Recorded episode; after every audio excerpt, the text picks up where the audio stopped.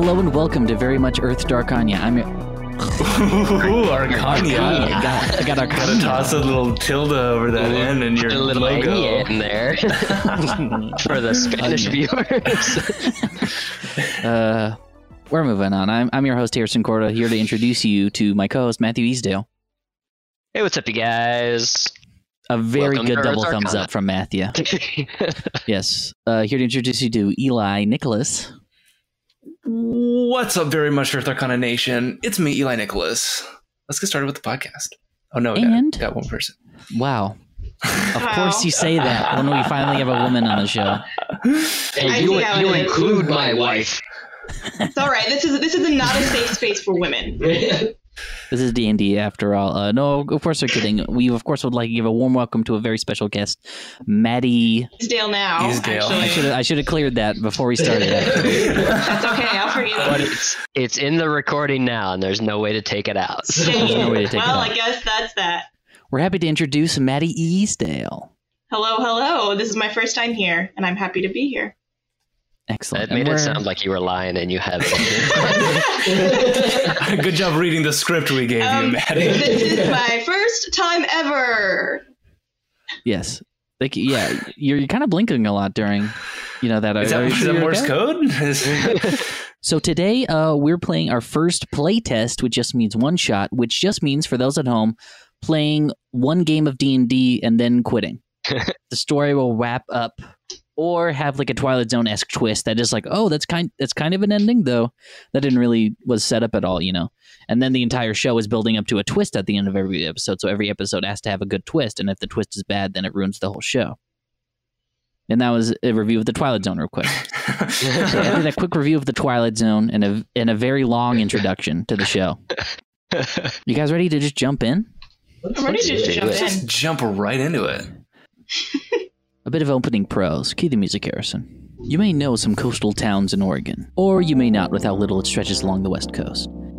Towns in Oregon get their passerbys and their tourists from time to time, often due to different things. Florence, Oregon, standing out as the jewel of the South Coast with these sand dunes found nowhere else in Oregon, or there for a mysterious 200-foot elevator ride down to witness caves stretching all along the South Coast, underground. On the opposite end of the coast lies Astoria, Oregon. Passerbys taking the best view of the Columbia River they can, with all manner of ships passing through on a daily basis, for trade and other purposes. The massive Maritime Museum is for tourists to get a complete picture of Oregon's nautical history as well. And a few miles down from the coast of Astoria, past a dense forest and multiple rocky beaches lies a quaint town of Pride Pines, which offers...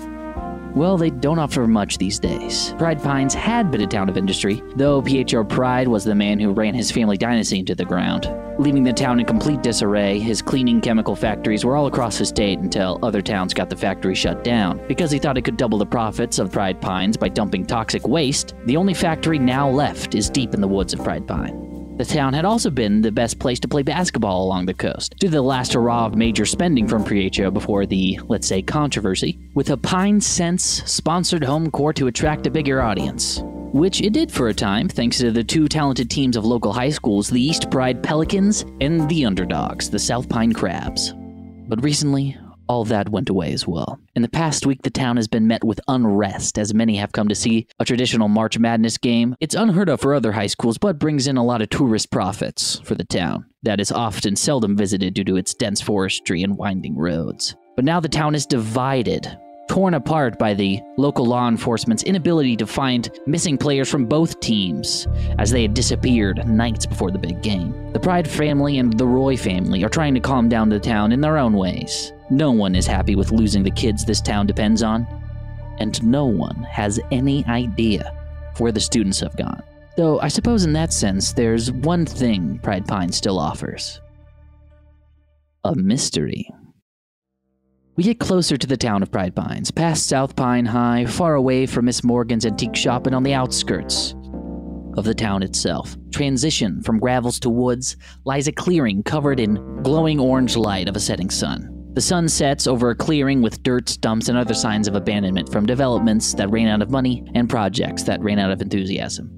Among the rubble is the remnant of one final project that the town might miss the most. It meant a lot to this town that a couple of local kids used to call themselves the Pride Pines Sleuths. The town has been beset with mysteries and a lot of different odd crimes that often go unsolved or untalked about or possibly even ignored.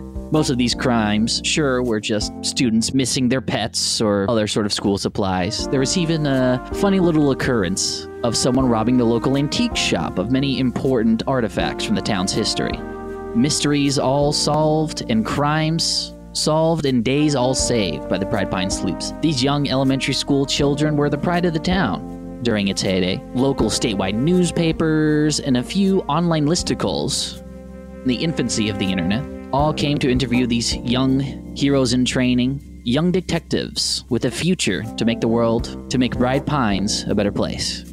Well, all that ended one day. No one's exactly sure why. Well, a few people do, but not a lot of them are in Pride Pines anymore. The Pride Pine Sleuths split up. Some went off to other parts of Oregon. Some went far north to pursue careers. Some of their parents got better jobs. Some saw better opportunities, better schools, possibly even better lives, but that's not known. The only thing we know now is that one Pride Pine Sleuth still remains.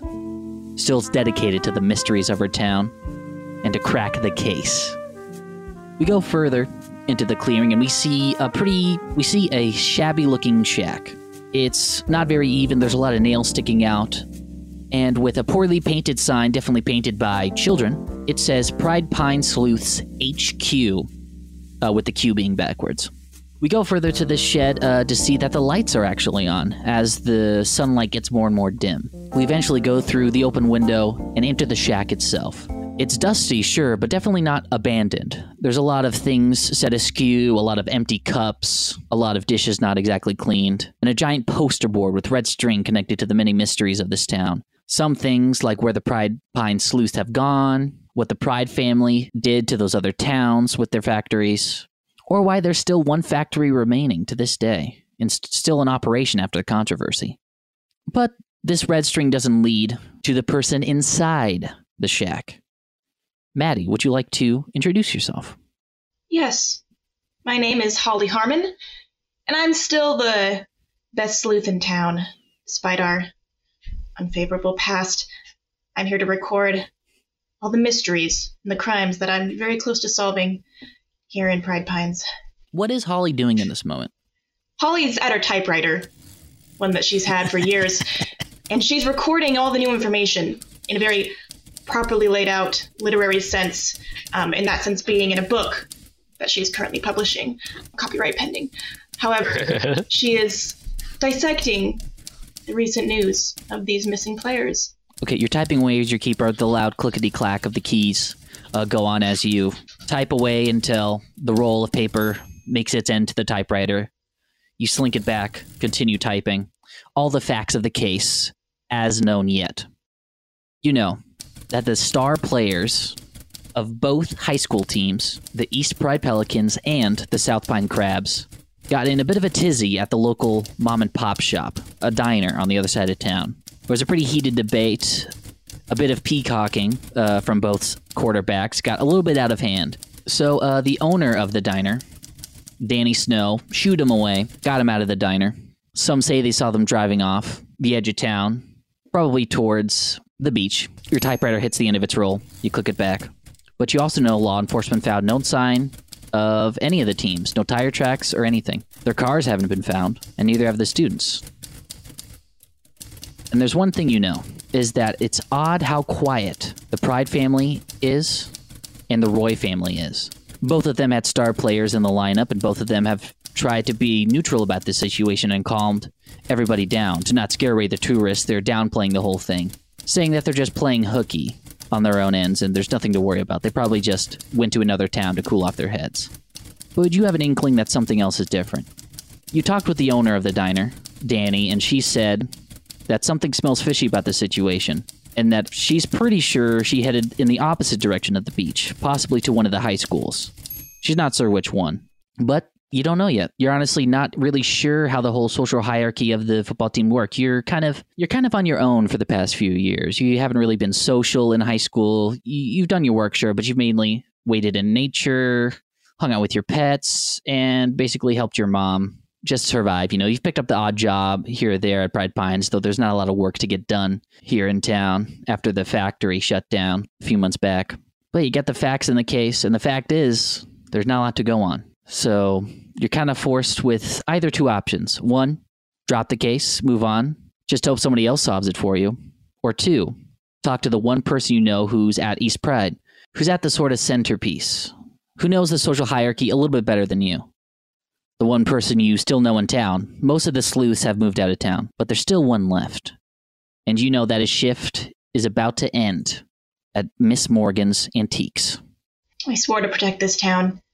At the ripe age of 7, I can't let them go now. Gerald, to the right of you, looking at you, typing away, sitting in this sort of makeshift, like, kind of picture like a dollhouse, dog bed from a dollhouse. It's a very tiny little dog bed that's plastic that your pet turtle Gerald just sort of sits his shell on and like balances nice. So that way he gets like a rocking motion to put himself to sleep. And he basically grazes up a little bit to hear you. He falls asleep to the sound of your typewriter, but whenever you stop typing, he like wakes up and realizes something's a little bit different. So he looks at you and goes to your oath, to your conviction as you talk out loud. All right, Fitz. It's time to go pay someone a visit. You file all your notes away. You grab your notepad and your pencil, and then you leave, because that's all a good sleuth needs. How do you get around town, Maddie? How does Holly get around town to get to her mysteries and get her clues all in order? What's her main mode of transportation? She's got a beautiful green bike that she zooms around town on because she cannot afford a car. And she also has failed her driver's license test 5 times. It's looking clean. It's looking nice as you speed off into town. It's not too far. It's down sort of Main Street. You hang a left a little bit behind the sort of main shops that the town sort of put out in the back day. You know, there's like one chain restaurant that could be, I don't know, Matt, what's a chain restaurant? There's a Pig and Blanket in Astoria. So yeah, Pig and Blanket moved over from Astoria with one more location that not a lot of people go to, especially compared to Mom and Pop's Diner. You go there, bike along the way. Behind, it could be considered an alley since it's technically only wide enough for one car, but most of Main Street is foot traffic anyway. Not a lot of people drive in Pride Pines. You go along there, make your way to the back exit, and then you see a very sort of decrepit sign. Since Miss Morgan's passing, left it to your old friend and left it to one of your... He always referred to himself as more intelligent, and he does have the sort of numbers, the knowledge to prove it, but you definitely could tell he's not exactly the smart type in the sort of social street sense. You could definitely tell. Very much an indoor kid, very much a sort of the nervous part of your sort of kid sleuth team, you know, very into the evidence, but when it came down to actually getting the bad guy, which was usually just a kid, you know, stealing lunches. You know, he wasn't exactly the one to act, per se. So yeah, you move to the door, you ignore the closed sign hanging on the antique shop, you open it up, the bell rings, and you don't see anyone inside. We're closed! You hear a familiar voice saying, we're closed. This is important. Oh my goodness, Holly! Hi! It's been a little bit. Yeah, it's certainly been some time. Eli, would you like to describe your character? Yeah. You're hearing the voice of none other than quickly, desperately opening tabs to try to find my character sheet. Duncan Saxby is his name. Duncan Saxby. He is a warlock in the D&D sense. Mm-hmm. But in this town, he is simply a former kid sleuth. Turned straight, yeah, robotics whiz, straight A student, and valedictorian of East Pine. Is it the name of the school? Yes. Is that right? Yeah. On track to be valedictorian of East Pine. Yes, pretty much a shoo-in, you know, senioritis kicked in a little bit, so you're pursuing personal projects. But yes, you see a very familiar face that's older, a bit lengthier, has lost a lot of weight as he did when he was a kid. But you still see he has his signature, just like bags under his eyes. He's just not a very good sleeper, a bit of an insomniac, especially since back in the day, there was one middle school caper where you guys helped the local cafe save a bunch of coffee beans from like a certain employee stealing from them. So you basically were rewarded with free coffee for life from the local cafe, Sea Bucks. SEA Bucks. Yeah. Yeah. All right. Yeah. It's just like one of those kind of restaurants and like stores you see in like local towns where they just have completely like steal like a logo and change the color to like blue or something and just like get away with it because like no copyright no police paying attention. Live in freaking Dallas, Oregon. So yeah, places like that. So yeah, you see a familiar face and you see how has Holly changed over the years, Maddie? She's definitely gotten taller. Still pretty short, but yeah. Holly has... Any cooler side of hair, you know, anything like that? Or Holly has decided to dye her kind of off-putting dirty blonde hair into a nice red because she's decided that she's the main character. And main characters have cool hair colors. Indeed. So there's plenty of empty bottles of dyes in her bathroom from different attempts to create the perfect hue. Nice hair, Holly. Anything I can help you with? Do you want some coffee? I got some coffee. You see, he has 10 cups of coffee on the counter with him, and only 2 of them are empty. I think it's for the best that you put those other ones aside. I'm here for one reason and one reason alone. We need to bring back the gang, or at least you and me, because everybody else is gone. I'm a little bit busy. I got a lot of stuff to do. I've been working. I mean, we already closed, and all day. I mean, it's been a pretty slow day, so I've been working on my project upstairs. Look, your project isn't as important as crimes going on in our town. I think it's pretty important. I've been contacting some departments of some of the universities in California who, you know, want me to come and study robotics there. You're just going to leave this town? I don't want to do crimes anymore. We're not doing the crimes. We're solving the crimes. Well, that's what I meant. That's what I meant. Obviously, that's what I meant. I am not a criminal. I mean, but I don't know what you could up to in here. I don't know. Look, all I'm saying is that you can't leave this town when it's at its most needy. We need to be here for them. Why is it at its most needy? The missing players, numbnuts. We got to figure out where they are. What players? Oh my god. How long have you been in this antique shop? When did you last leave? You know what? Don't answer that. I don't care. I cannot remember. The point is, I don't have all the clues. You see that on the counter next to him? He has like days marked like on the wall next to him, like stacked coffee cups. There's like one scratch marks in the wall. One day is one coffee. Look, I don't have all the clues, and I don't think I can do this by myself. As much as I hate to say it, I need your help. Well, that's all you had to say. Oh, really? Okay, cool. Let's go. Oh, Annihilator! We have a thing to do. Annihilator, come downstairs, please. Annihilator? Yeah. Have I not showed you my Annihilator yet? You hear 2 heavy metal footsteps. And then the power goes out in the entire shop. And then a loud noise as I power down and just slide down the stairs head first. Dust kicks off the ceiling fan and the ceiling light as the entire top floor shakes. Dang it. Annihilator, we practiced that entrance so many times. I wanted it to be so cool. Someone finally came in here and I could show you off. And you malfunctioned like this. I walk over and try to power on the Annihilator. Make a robot? Yes. He's called the Annihilator. Isn't he so cool? Sure. I am certain that this robot will be extremely useful in the solving of any and all crimes. Maddie, would you mind rolling? I need like a Windows soundboard. Yeah. As I boop back up. Maddie, would you care to roll an Arcana check for me? Yes. All right. Let me see. That would be a 15. Okay, excellent. So as Eli called the Annihilator down, the power goes out, just like the very dim of this light of the setting sun going through like this sort of paper-covered windows. You see Matt's character, a full robot in a leather jacket and ripped jeans, tumble down the stairs.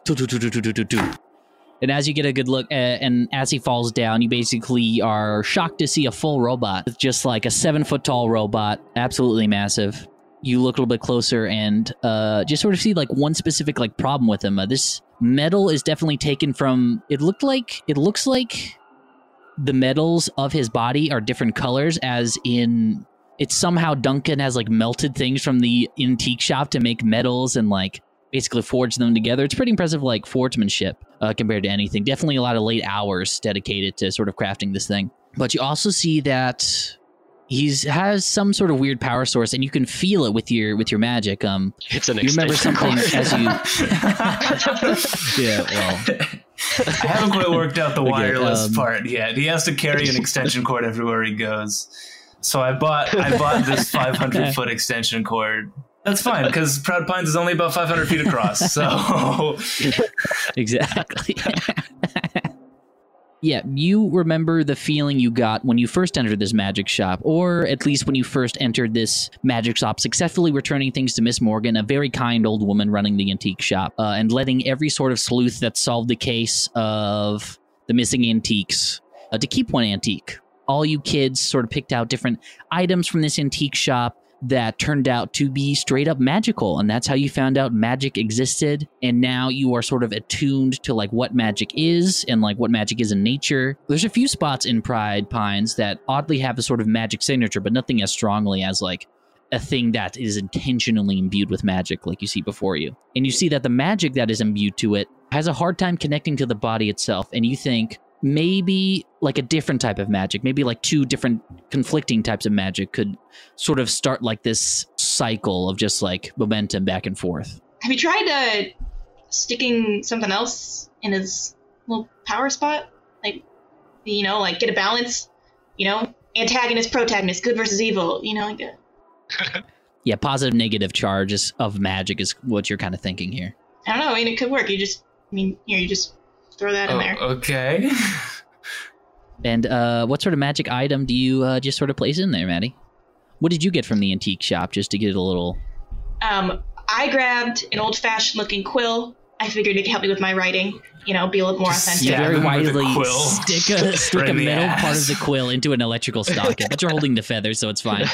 And sparks fly, and then like a wisp of like not only like electrical sparks because you're sticking metal in a socket that just got unplugged, but you also see a few different kind of like pure red sparks, just like magical fire getting. You hear a little.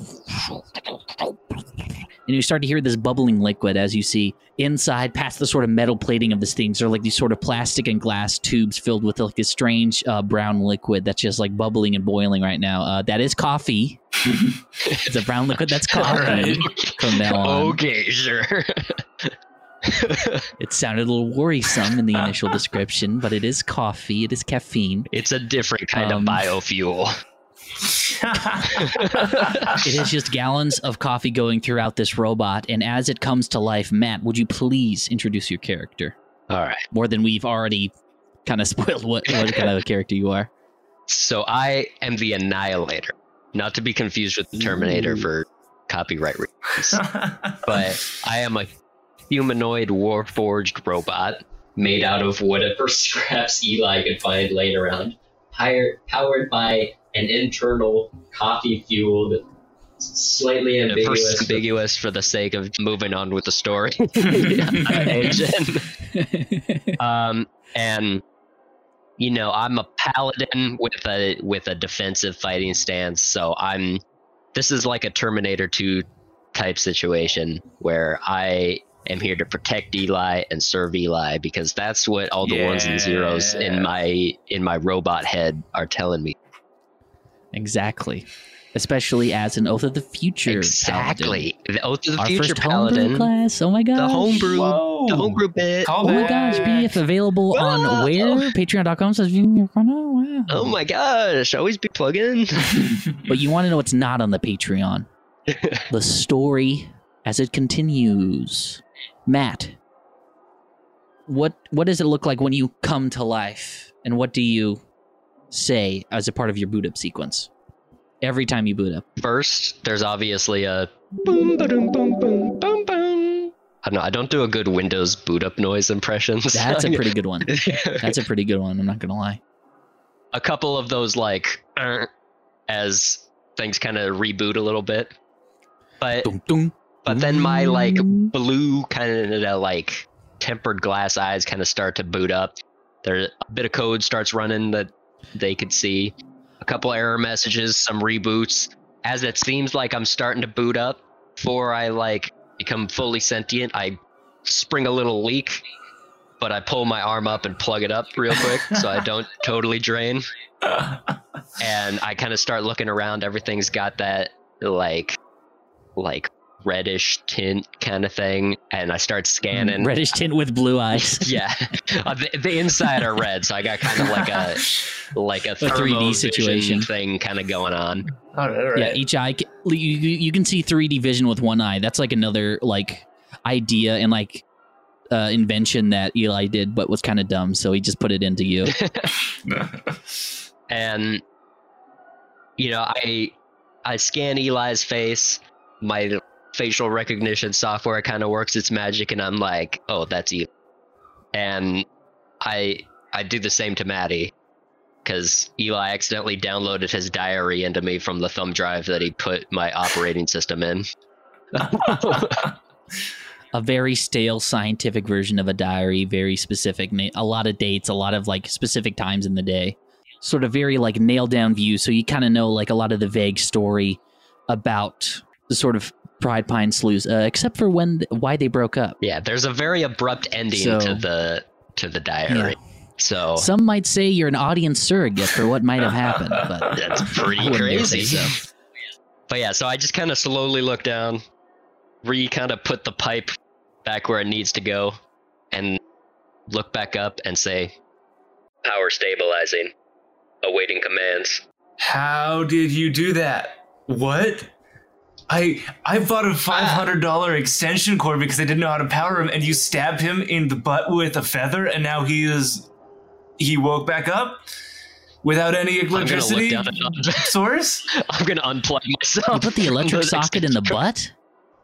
That's put the socket in the butt. That's some Astro Boy shit. What? Why am I getting attacked for this?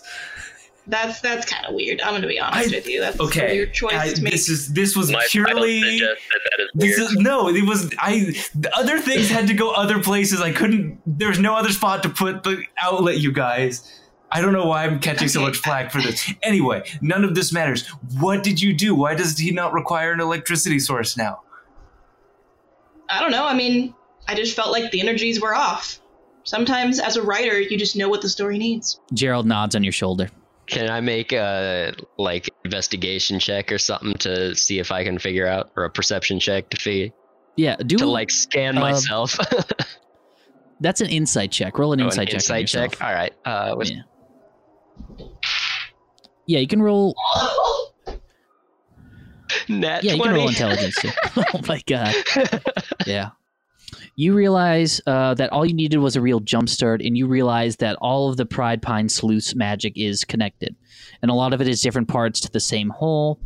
You realize that this antique shop in general is filled with a lot of very strange magics from all sorts of different walks of life, all different sort of locations, continents, time periods, and all of it kind of empowers each other with how different it is and accounts for different sort of things. You can tell that Maddie's magic, for example, is very much of nature, of the balance of things between life and non-living material, and using natural resources in moderation and giving back to the planet whatever you do use.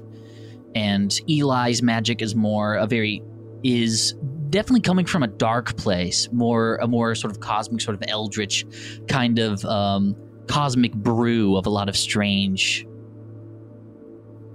different sort of cosmic, space-like things as a warlock. But he still is very much focused of the mind, and where the idea, a very heady concept of, the cosmic reality and the infinite cosmos kind of lies in someone's head.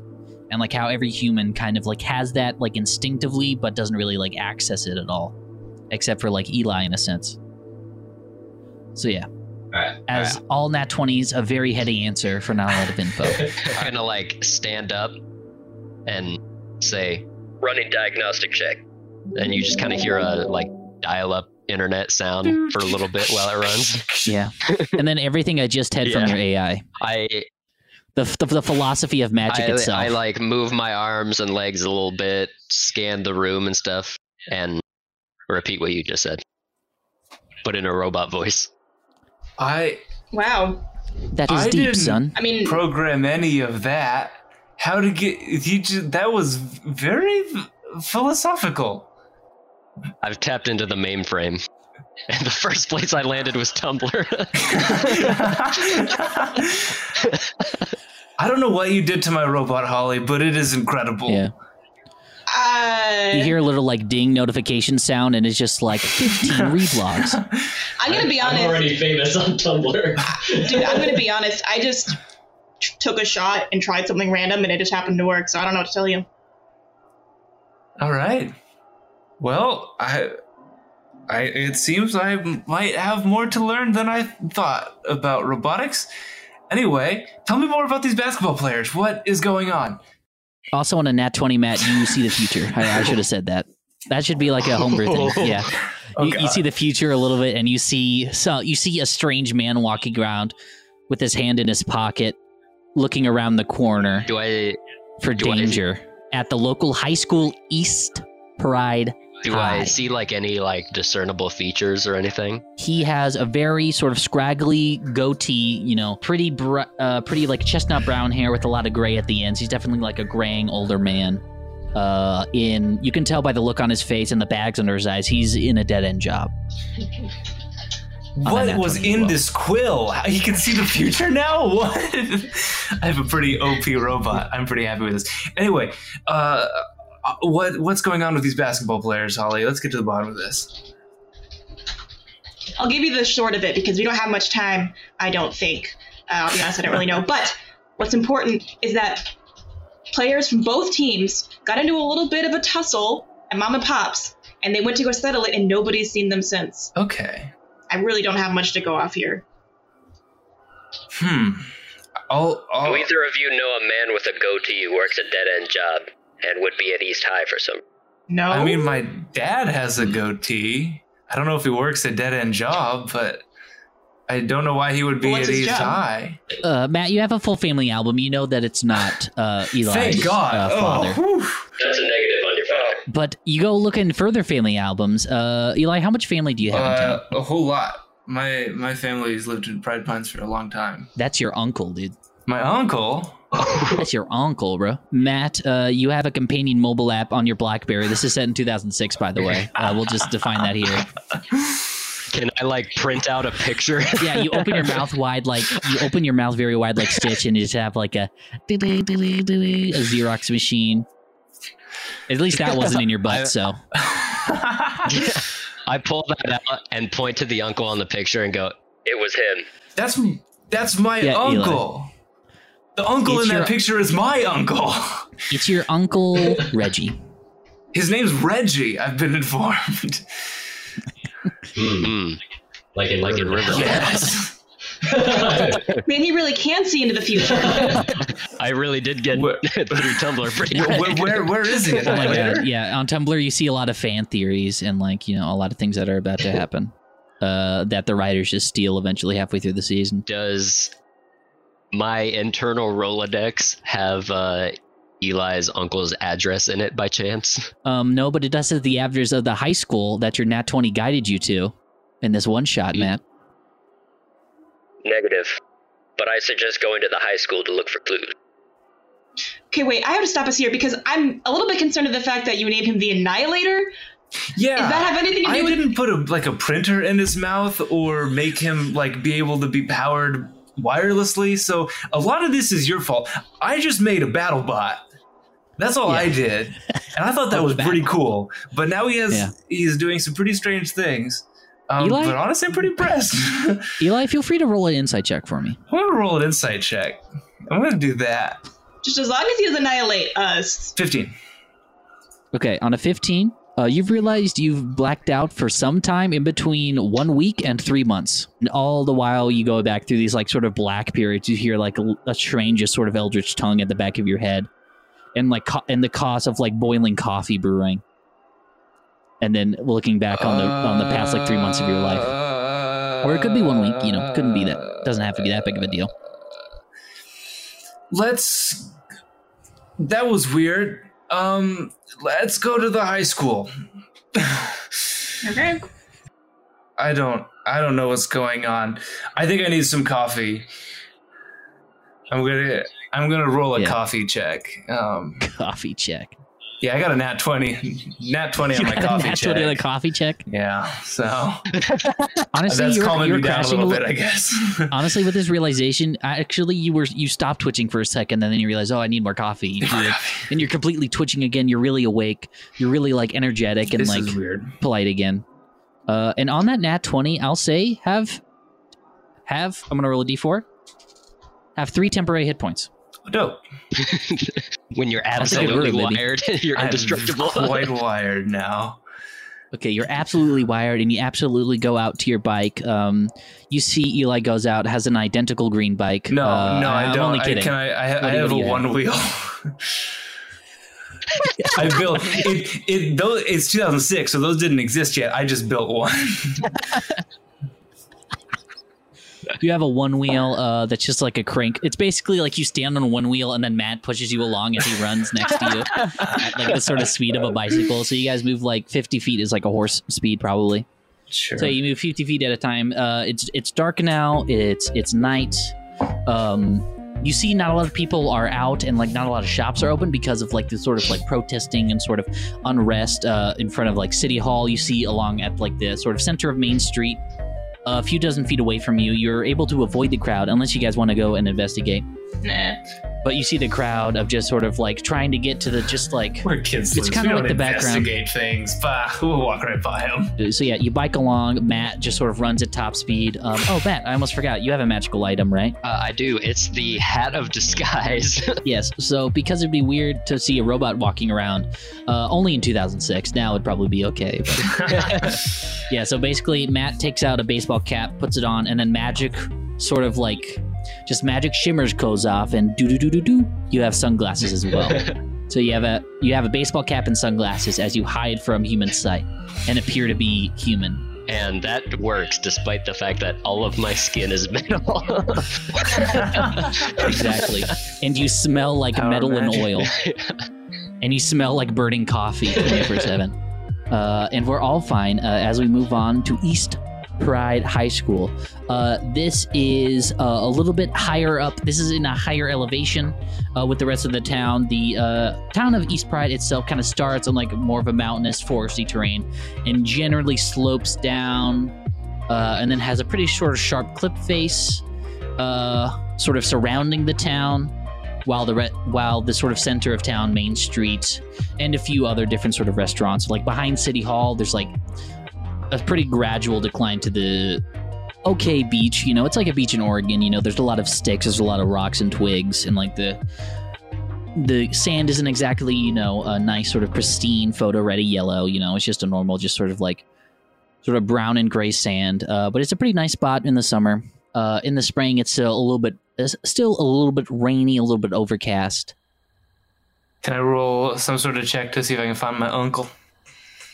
Okay, yeah, sure. As soon as you get there, you make it to East Pine High, a very just sort of very tall, sleek-looking... it definitely looks like very recently constructed, like in the sort of 90s or when Pietro Pride was in high school. He went to this very nice, swanky, just sort of nice side of town high school. There's like 3 stories, very nice red roof that sort of houses... that sort of tops the entire complex. It's in this like sort of cross formation, so that way it's not exactly as nice as the new stadium that was built just a few short years ago after you guys already disbanded as the Pride Pines Sleuths. But it still is a plenty open spots. Basketball is just the sort of main thing you get to do. You either go to the diner or you either play basketball on one of the courts and, yeah, just practice in the bad weather. Do we see my uncle anywhere? Make a perception check. Make one too. Nat 1. I rolled a 22. Oh my god. So Eli, you just see the lights on in the gym. The gym is open for like about 2 or 3 more hours. For some reason, another mysterious thing about this whole situation is that there's not reduced times for the normal basketball team. There really is. I get that with a nat 1? Hell yeah. I'll take it. We'll say like all the sort of odd things that stand out just go directly into Maddie's head and like into her notebook. as you're jotting down in your notebook. But yeah, your eyes just sort of, you close your notebook, you put it away, and you see just in that moment, everybody else misses it, but you see a flashlight just sort of graze along a hall of windows on the second floor on the sort of left wing of the school, and then get back down into the ground. Just a flashlight. You guys see that upstairs? Grazes the windows. What's a flashlight? I didn't see anything. I rolled an at-1. Negative. I was looking at the car license plates. Okay, can we get up there somehow? I'm going to try the front door and try to get in. I don't have any keys.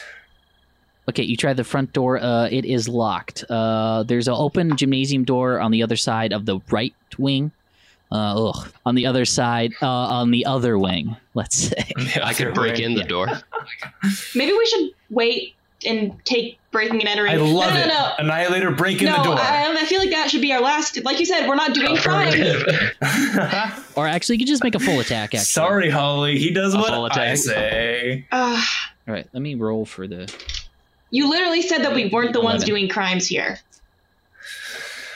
Fine. Annihilator, don't bash down the door. I'm like mid-swing. About to... All right. Annihilator, put the door back together. We're going to go in the gym and talk to some of these basketball people. All right. I rolled just for curiosity. I rolled a 17. Yikes. Yeah. So I just take the entire door off the wall and then try and put it back. Yeah. It doesn't trigger any alarms because the door and the parts that were connected to alarm are completely just splintered and obliterated. So you guys walk back around to the gymnasium door on the other wing. We could probably talk to the players, too. It'd be good to get their side of the story. That's what I was thinking. Yeah, you definitely hear some players. They don't really know anything about the disagreement between the players, but maybe some of these people know what's going on. I mean, the diner was pretty busy. Somebody could have seen it or overheard something. Yeah, I know. Affirmative. Modulating voice to blend in with athletes. Oh, no. Hey, bro, what's up? You guys see anything? Matt, turns his hat backwards, comes in, loudly, just a loud echo throughout the gymnasium hall as all these sort of basketball players stop. You see both are wearing jerseys from both sides of the team on this sort of head. Both teams are sort of playing together in sort of solidarity. The colors of East Pride are, of course, white and gold, and South Pine is red and black. To ingratiate myself, I look at a player with a basketball. Actually, red and blue for Crabs. Yo, dog, toss me the rock. Make a charisma check for me. All right. How charismatic did that make you? I dropped my freaking... Oh, that didn't go great. 7. No, oops. Didn't do that very good. One of the East Pride kids with just sort of long flowing red hair, a lot of freckles, and an insulting jawline. That is quite good, despite his unearned status. He goes, we're choosing teams again in a bit. You could try then. We're very team-based here. Hell yeah, bro. I vibe with that. Did anybody here happen to see what happened the night the players went missing, or could have any useful information for getting them back? The jazz music stops, like a ball just sort of bounces off the court, and just you see one of the South Pine guys goes, well, that's kind of hard to say. I don't know if we can exactly trust you. East Pride goes, yes, exactly. We're trying to take our minds off this horrid events happening to our school by having a nice, friendly, chivalrous game of basketball. I don't know if I could dig into such dark recesses of my memory for such some random hermit. Who are you again? Have you ever heard of the Pride Pines Sleuths? Maybe? Best crime solvers in town? Yeah. Punks? I mean, there's one newspaper article in the trophy stand where we have all our basketball trophies. How about this? If we beat you in a game of basketball, will you tell us what you know about the missing basketball players? Yeah, sure. Oh, yeah, bro. I love basketball. Let's do it. Oh, boy. No, Holly, it's going to be fine. We have the Annihilator. Okay. As we kind of take, our positions, I bend over to Eli and say, call me Kyle. That'll help me blend in. Got it, Annihilator. I'll call you Kyle. Affirmative. Wink, wink. Yo, guys, you ready for some basketball? Hell yeah, Kyle.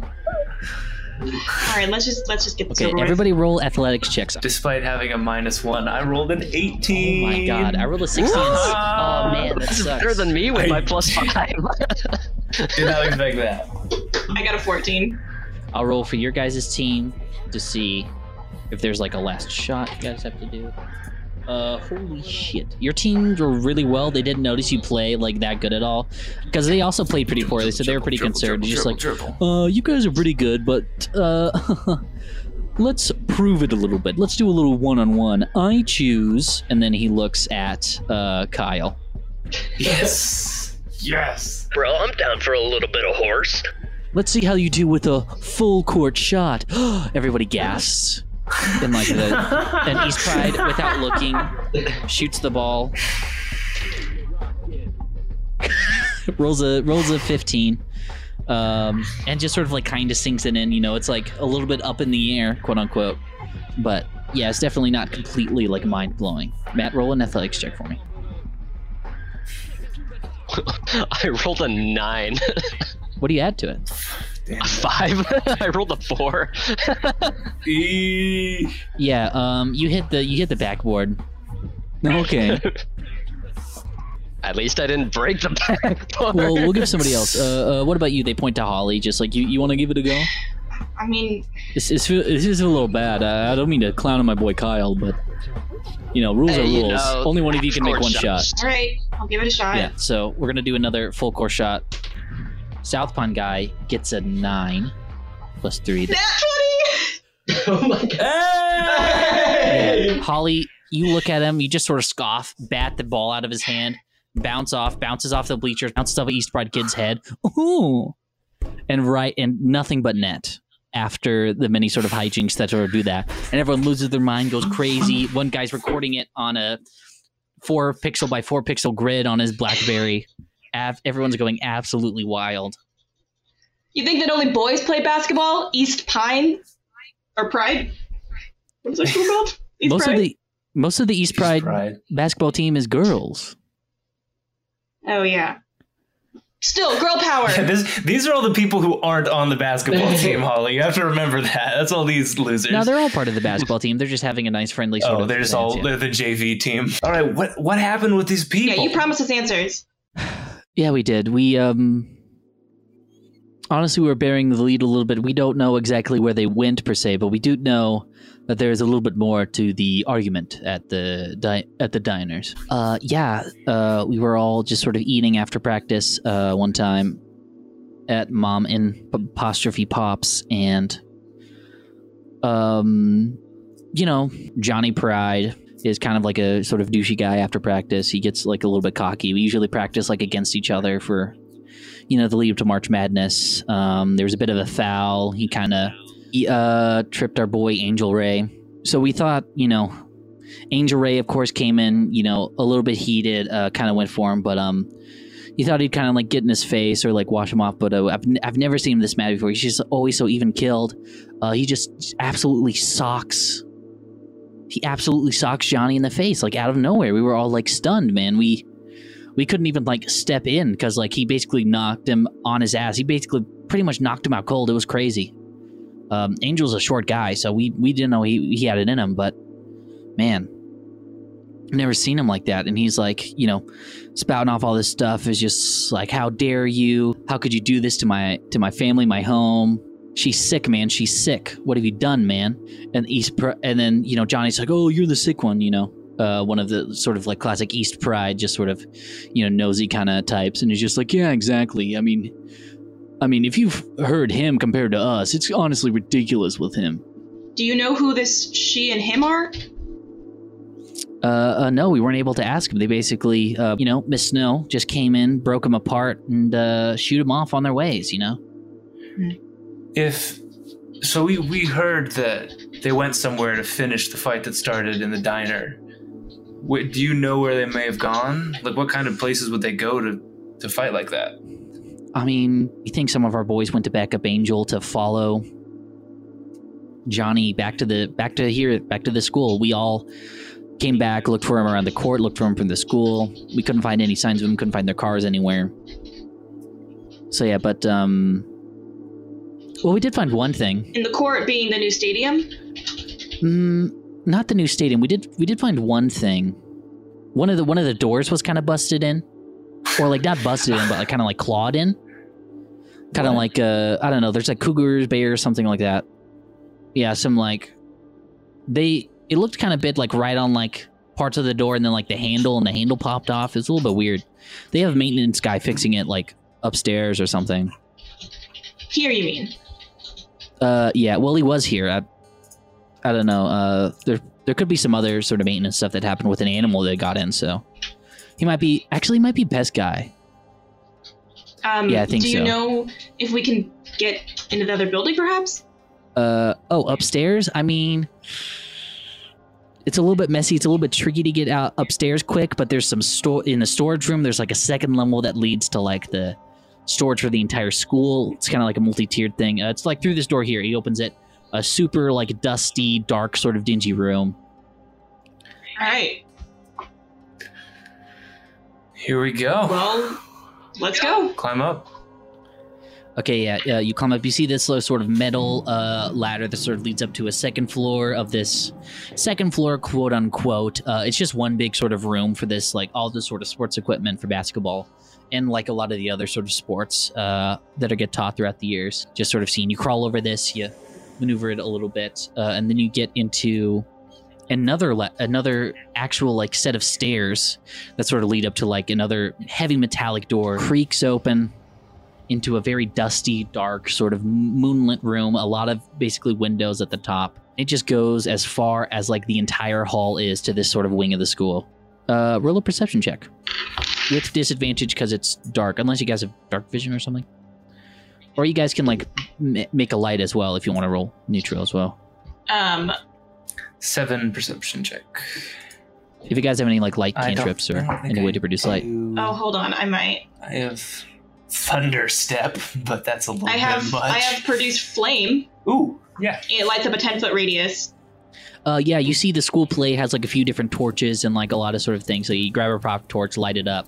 In this sort of 10-foot radius, you see just a lot of like. It kind of looks like a lot. It looks a lot like the antique shop, you know. A lot of dust, everything just sort of covered in different tarps since the school plays. Funding got a little bit tight for the school plays, so there's only about one show a year now. For most of you, you see a single footprint in the sort of dusty floor next to you. But Maddie, you also hear something scurrying away behind something as well. And you see the footprint, and it's just like a normal, you know, a normal boot print size, like 12 foot, pretty big dude. I'll scan the footprint for clues. Yeah, do an investigation check, I guess. Ooh, an unnatural 20. Okay. So investigation check, you know the boot.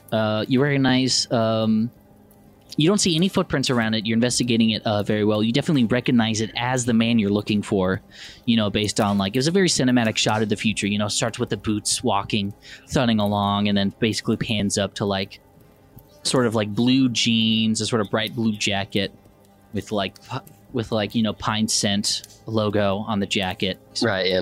I turn around and report. Size 12 Carhartt boots, same ones I saw in the vision. Your uncle was here. And we'll say you can sort of track the boot as well. You can tell that the boots don't step anywhere else. They're there. And then you can tell by the way the dust sort of has accumulated inside the boot as well, that whatever made this footprint jumped into the air. Hmm. Whatever and made scurried this into the rafters. Jumped into the air. And you look up at the rafters. The light barely reaches the rafters. You don't see anything, but you hear more scurrying as you put the light towards it and are aware of this creature. Perception check. We gotta get up there. Annihilator, you're 7 foot tall. Boost me up there. Affirmative. Yeah, roll a athletic check for me. All right. And yeah. Maddie, roll acrobatics or a dexterity saving throw, or yeah. With acrobatics, I have 17. I got a 17 for athletic. Okay, you guys are perfectly in sync. You basically get ready, have a very mechanical, just sort of as you basically spring load your shoulders. Maddie hops on, lifts into the air, and jumps off, and you see and you're still holding the torch, right? Mm-hmm. You jump into the air, land on the rafter, unsettles the dust, and you see the footprints leading to the man you're looking for.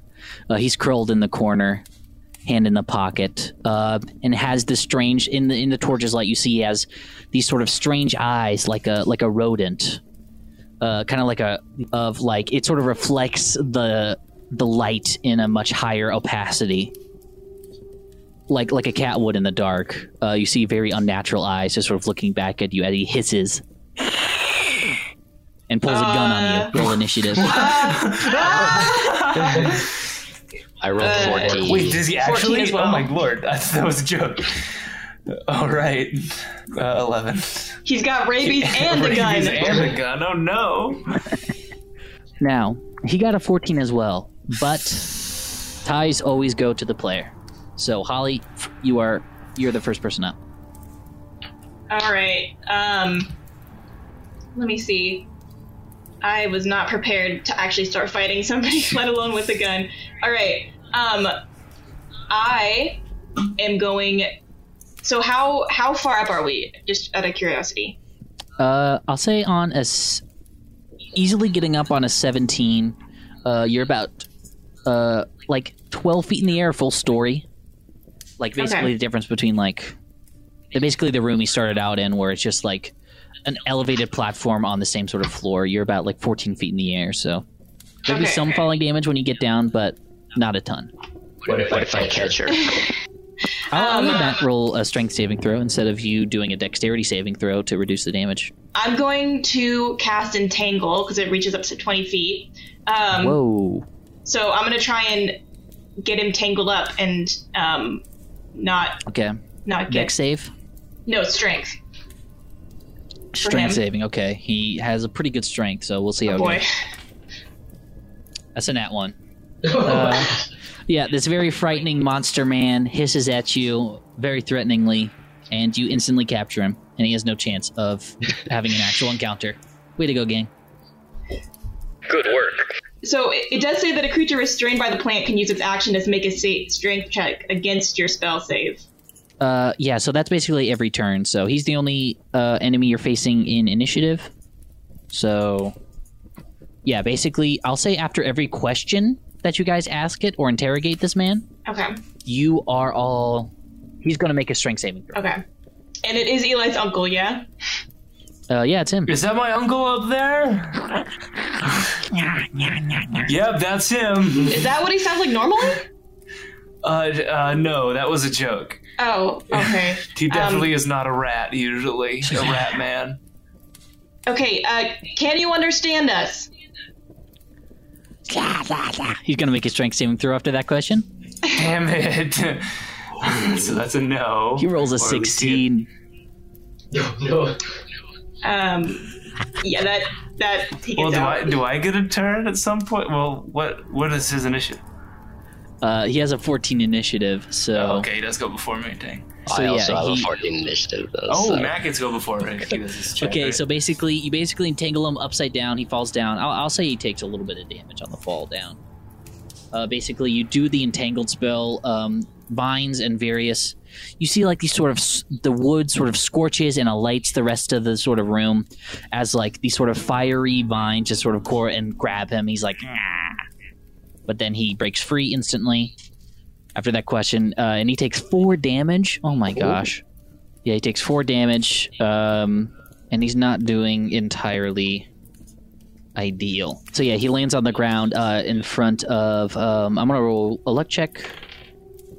He rolls 15 feet away from Matt, so Matt, you have to use your movement to get to him. All right, I got 25 feet of movement, so I'm going to go for a grapple. A grapple? Okay, yeah, make a contested athletics. Beat a 4. I got a 15. God damn it, yeah. So he breaks free of the grapple, lands flat on his face, his spine kind of bends the wrong way. He gets back up.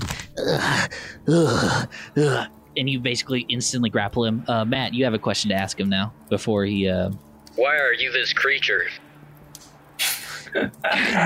He demands it. He must get retribution. Oh, we can talk. Who is he?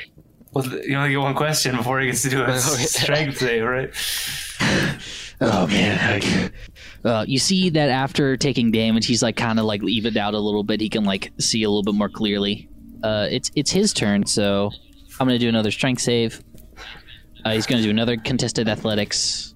That is a 13. I got a 17. Sort of, he's going to take an attack on you, so he's going to try to shoot his gun at your foot with disadvantage. He's got an iron grip on that gun. He had a nat 20, but with disadvantage, he takes the 7. He only rolls a 10. Okay, that is below my armor class. Yeah, you hear a loud gunshot echo throughout this sort of attic storage space. You think guns can harm my robot? Yeah, it basically misses your foot, goes right into the wooden floor beneath you. Hey, don't do that. All right, is it my turn finally?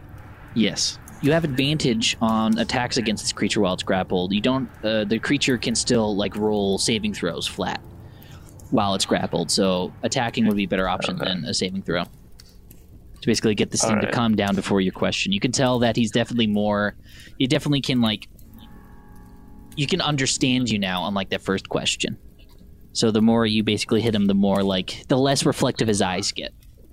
All right, my question. I'm going to ask him first before I take an action. I'm going to ask, are you hostile towards me? He points his gun at you. I'll crush ignorance. He cocks his gun like in a movie. I feel like that answer was pretty obvious, Duncan. I don't know why that was your question. Then I'm going to take my action to attempt to dodge this bullet. No, he like points the gun at you. It's not like an actual attack yet. Well, that's what I'm saying. He points the gun at me, and I'm gonna use my movement to try to get away. Okay, you use your movement to take away. You get half cover, so you have a +5 to your AC. All right, I will cast Eldritch Blast then, and it is 15 plus 4, 19. Do you summon ancient tongues as your coffee cup begins to shake in your hand? You crush the coffee cup. And coffee spills out of it, but it swirls through the air magically and attacks your target directly in its face as hot coffee spills in it. Roll your damage.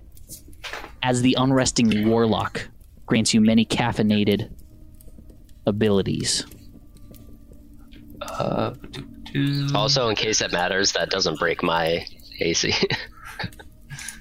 What? All right. Oh my god. I just need... Well, because I'm using the like heavy plating Warforged preset, so I do have disadvantage on like stealth checks. But well, no, you might just have to do a saving throw if you're grappled with him. No, you don't.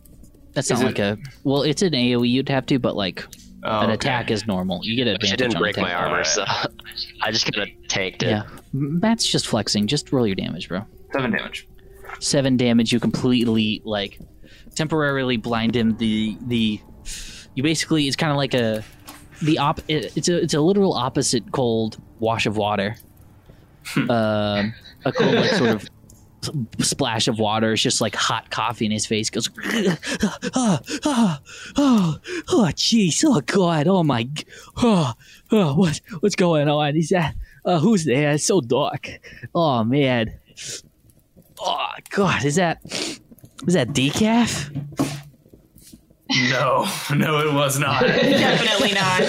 That's a lot of calf. Oh man, I'm gonna be up for hours after this. Oh, what's going on? Why is this strong youth holding me? Don't worry about that. Are you okay? Am I okay? No, I feel like god, my back's killing me and I got hot coffee in the face. Oh my god! Okay, here. Oh. I'm gonna cast Cure Wounds to try and soothe the burn on his face. Yeah, you see, like partly. Yeah, it's nasty due to that sort of magically imbued. It's a sort of evil brew. You see that there's like a little bit of his hair was gone and like that, but basically you restore that. You basically feel like a nice sort of cool blue fire over him, healing him. Cool blue fire. Washing over his face, healing him, and then basically restarting a sort of rejuvenation process. Oh, that's better. Oh, it's like some, ooh. Oh, do you remember what was just happening? Duncan, is that you? Yeah, it's me. What the hell are you doing here? What are you doing here? It's a high school. I'm here to repair the lock. The locks got busted by some cougar or something. I don't know. But what were you doing in this weird set storage room? Set storage? Oh God, I'm back in theater. It's like some awful high school dream. Oh God. Is this a play where I don't know the lines and I have to talk to some weird, like, young hot youth that looks like a robot or something? This is not a dream. Okay. This is real life. This is real life. What are you doing here? I told you I was here to repair the door, and then I heard some other scratching, and I thought, hey, you know, I'm also a pest guy on the side with sort of pride... Since, you know, I've been picking up a lot of odd jobs ever since the factory closed down, and then where was the scratching? The scratching was on the door. Somehow the whole thing scratched the handle off. The cuts were pretty deep for like a cougar or something. Which door? Can you show us? Yeah, sure. We'll go down there. You walk. It's a massive, very rich person school. You walk for a full, uninterrupted 30 minutes in silence, unless you guys want to ask more questions along the way. Is that your firearm? My fire. He basically looks at his gun, drops it. Oh my God! Oh, attacking? I wouldn't attack, would I? No. You were mumbling something about how he was making you do it, but you wouldn't tell us who he was. He, my boss, Mr. Pride. No, I don't know. You Mr. tell Pride. Me. No. Annihilator, pick up that gun. Well, I mean. Yeah, I'll investigate the gun. Mm-hmm. Oh, nice, 19. Yeah, you investigate it. Do we have a gun now? He dropped it hard. It doesn't work anymore. Uh oh. No. Uh-oh. Any abnormal fingerprints or anything? A serial number, perchance? You look pretty good on investigation. You see that the barrel is sort of gunked up with this weird acidic green slime. This sort of, like, you recognize it as, like, a weird, like, toxic waste. You see that, like, before Maddie's spell, as Maddie Cassiter's spell, he also healed, like, his fingertips, which are, like, kind of, you know, very hurt by this sort of chemicals all over this gun. But you save it for later. As, like, it's definitely, like, toxic scent of waste. I've got a hunch. Yeah, I was going, here we are after 30 uninterrupted minutes. Yeah, this is the door. Well, I fixed it. The actual door is over here, and you walk another 30 minutes to a different part of the school. Yeah, so this is the old door here in storage. I set it down here. It's, like, scratched up, and then I'm kind of blinking. I guess I ran into you guys after I put this door down here. Is the door locked? Can I try the door? The door, it's just the sort of broken door that he sort of removed from his hinges and put it in the storage room, and that's the last thing he remembers. Oh, I thought there was actually. But Maddie, you did see that there was something. Yeah, you can make an Arcana check.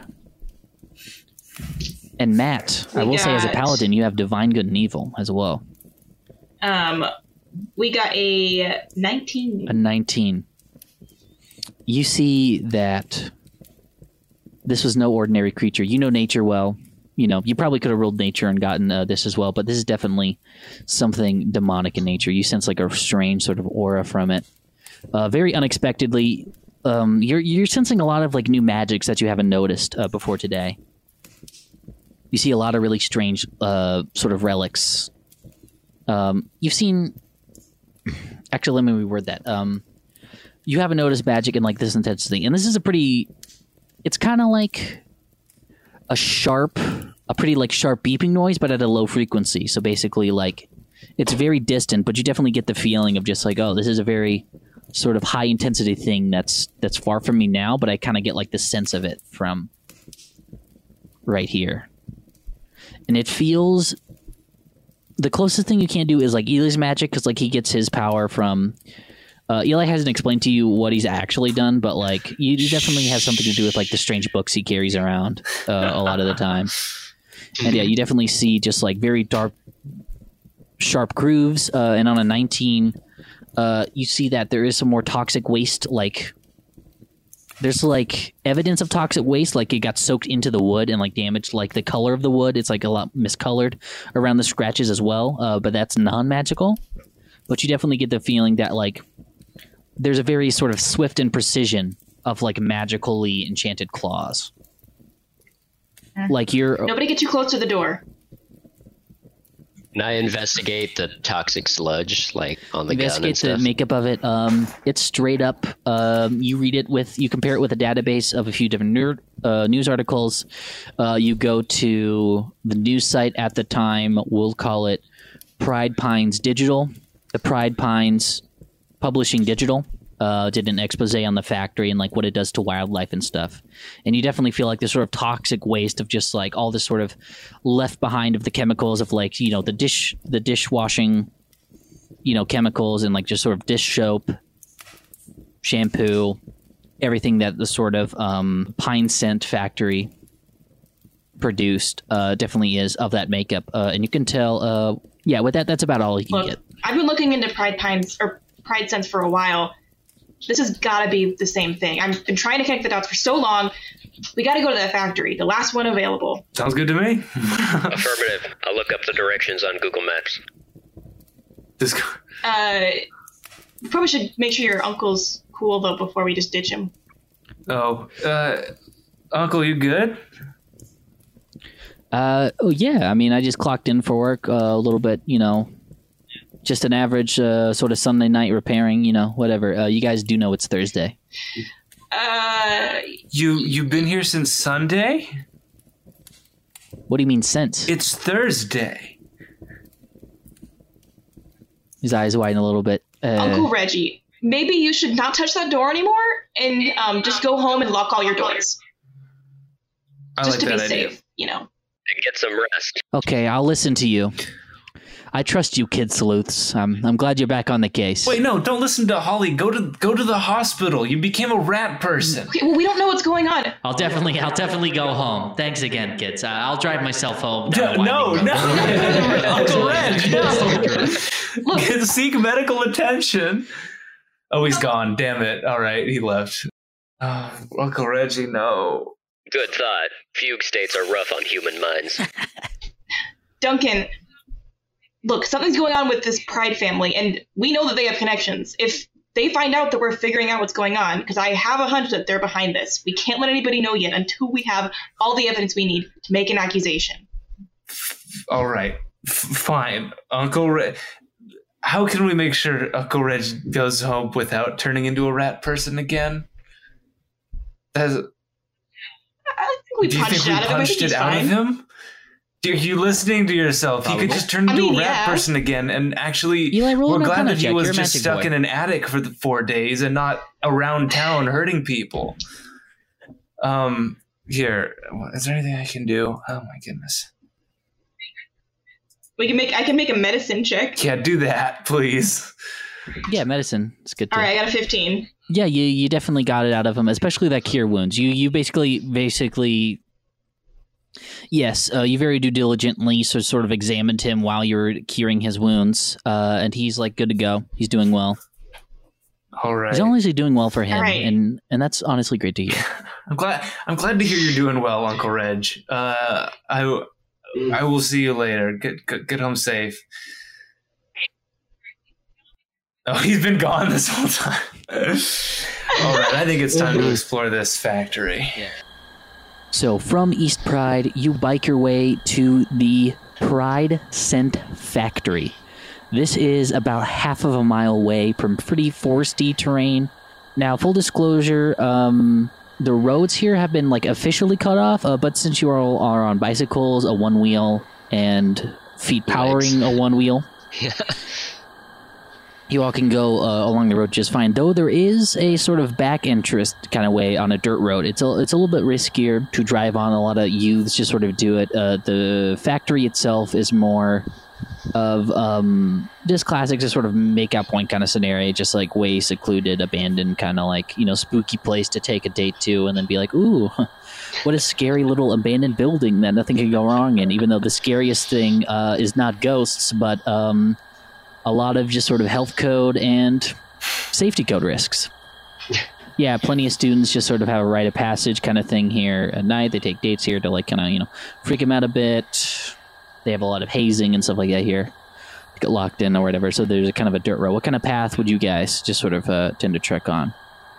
I say we go the back roads to avoid detection. Excellent. Sounds good to me. Roll stealth with advantage. I think we should go on the non-stealthy roads. I mean, Matt has to listen to you. Yeah. I have my like heavy armor setting up, so 21. Should I neutral? Yeah, you can do should neutral. Should neutral and just cancel it out? All right. Yeah. I got 21 stealth. Oh, sick! I got okay. Eli's hitting. I got 19. I also got 19. Hell yeah! With neutral. Oh my God. I'm rolling. Yep. You guys are stealth. Only two of you guys needed to succeed on your stealth check, but yeah, you all safely glide along the back roads a little bit. Not really being able to do this way is a little bit more dangerous because you guys have to do disadvantage on a perception check once you get there. So that was the little cost. That was a little trick on this fun little homebrewed encounter. Mm-hmm. I got a 12. I have 13. Okay, I will say over a 10, you see the obvious thing of two students sitting completely still outside of the front doors. A very unsettling image. You don't see much else. You do see a few lights in the sort of basement windows. There's like, you know, those sort of like half windows you have right by the sort of ground floor. Yeah, you see some odd sort of flickering light there. It's almost if lit by flame. Holly, do you see those two people out front? Yeah, what are they wearing?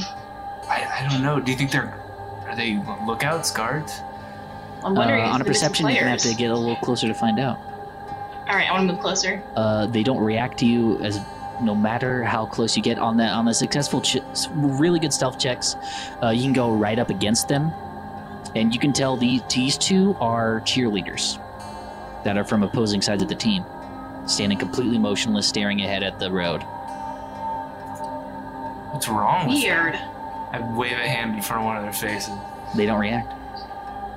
Can I make another Arcana check? Yeah, feel free to. Oh boy, that one. You can't tell anything, and it's just too dark to see anything. You probably should get some light on it or something. Check. Okay. I get a 22. You look into their eyes a little bit. You kind of move around them. Their eyes don't move at all. They remain pretty motionless, and they look normal in this sort of dark lighting. But if you get the moonlight just right, you see the same sort of reflective kind of feline rodent kind of property as the eyes as your uncle had. He was a little bit more rabid. You see scratches on their elbows that look like a little bit sort of infected, has like some sort of toxic waste to it.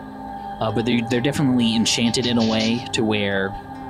On a 22, you could tell that if, like, too much light hit their eyes, they basically would have gone off like your uncle. I was just about to say that. I wonder if light was the thing that set them off in the first place. Maybe we should keep any torches or flashlights down. Can I make a medicine check on them to get some more data to try and perceive upcoming threats? Yeah, you can give it a go. All right. I got a 3. All right, just forgot to code that into his You look directly into the eye, and the lights of your eyes that trigger them. No, I'm kidding. Oh, fuck. Oh, shit. I'm kidding. You look at them. They don't seem too well. Or they seem okay because they're not reacting as any sort of sick person in your database.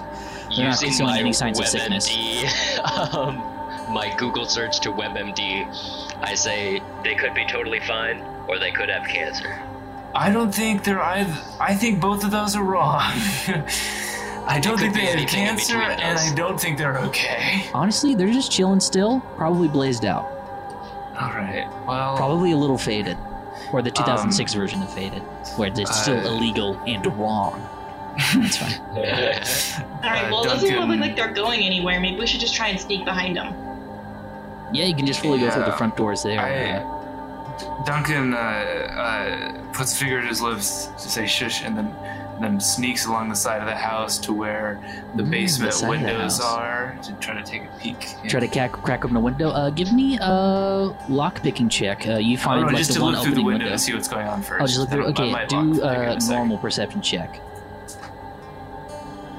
Perception. Actually, with disadvantage, because as you get closer to the window, I'll give you this. With disadvantage, there's like 16. It's like musty and like dirt. There's like actual dirt on the windows that kind of makes it hard to see within this sort of. There is also torchlight, multiple torchlights. You see a completely barren warehouse floor, and you said a 16 is what you rolled. 16, yeah, it's with disadvantage. Jesus. And you see tombstones lit in this sort of, you see a lot of dirt, you see a lot of tombstones.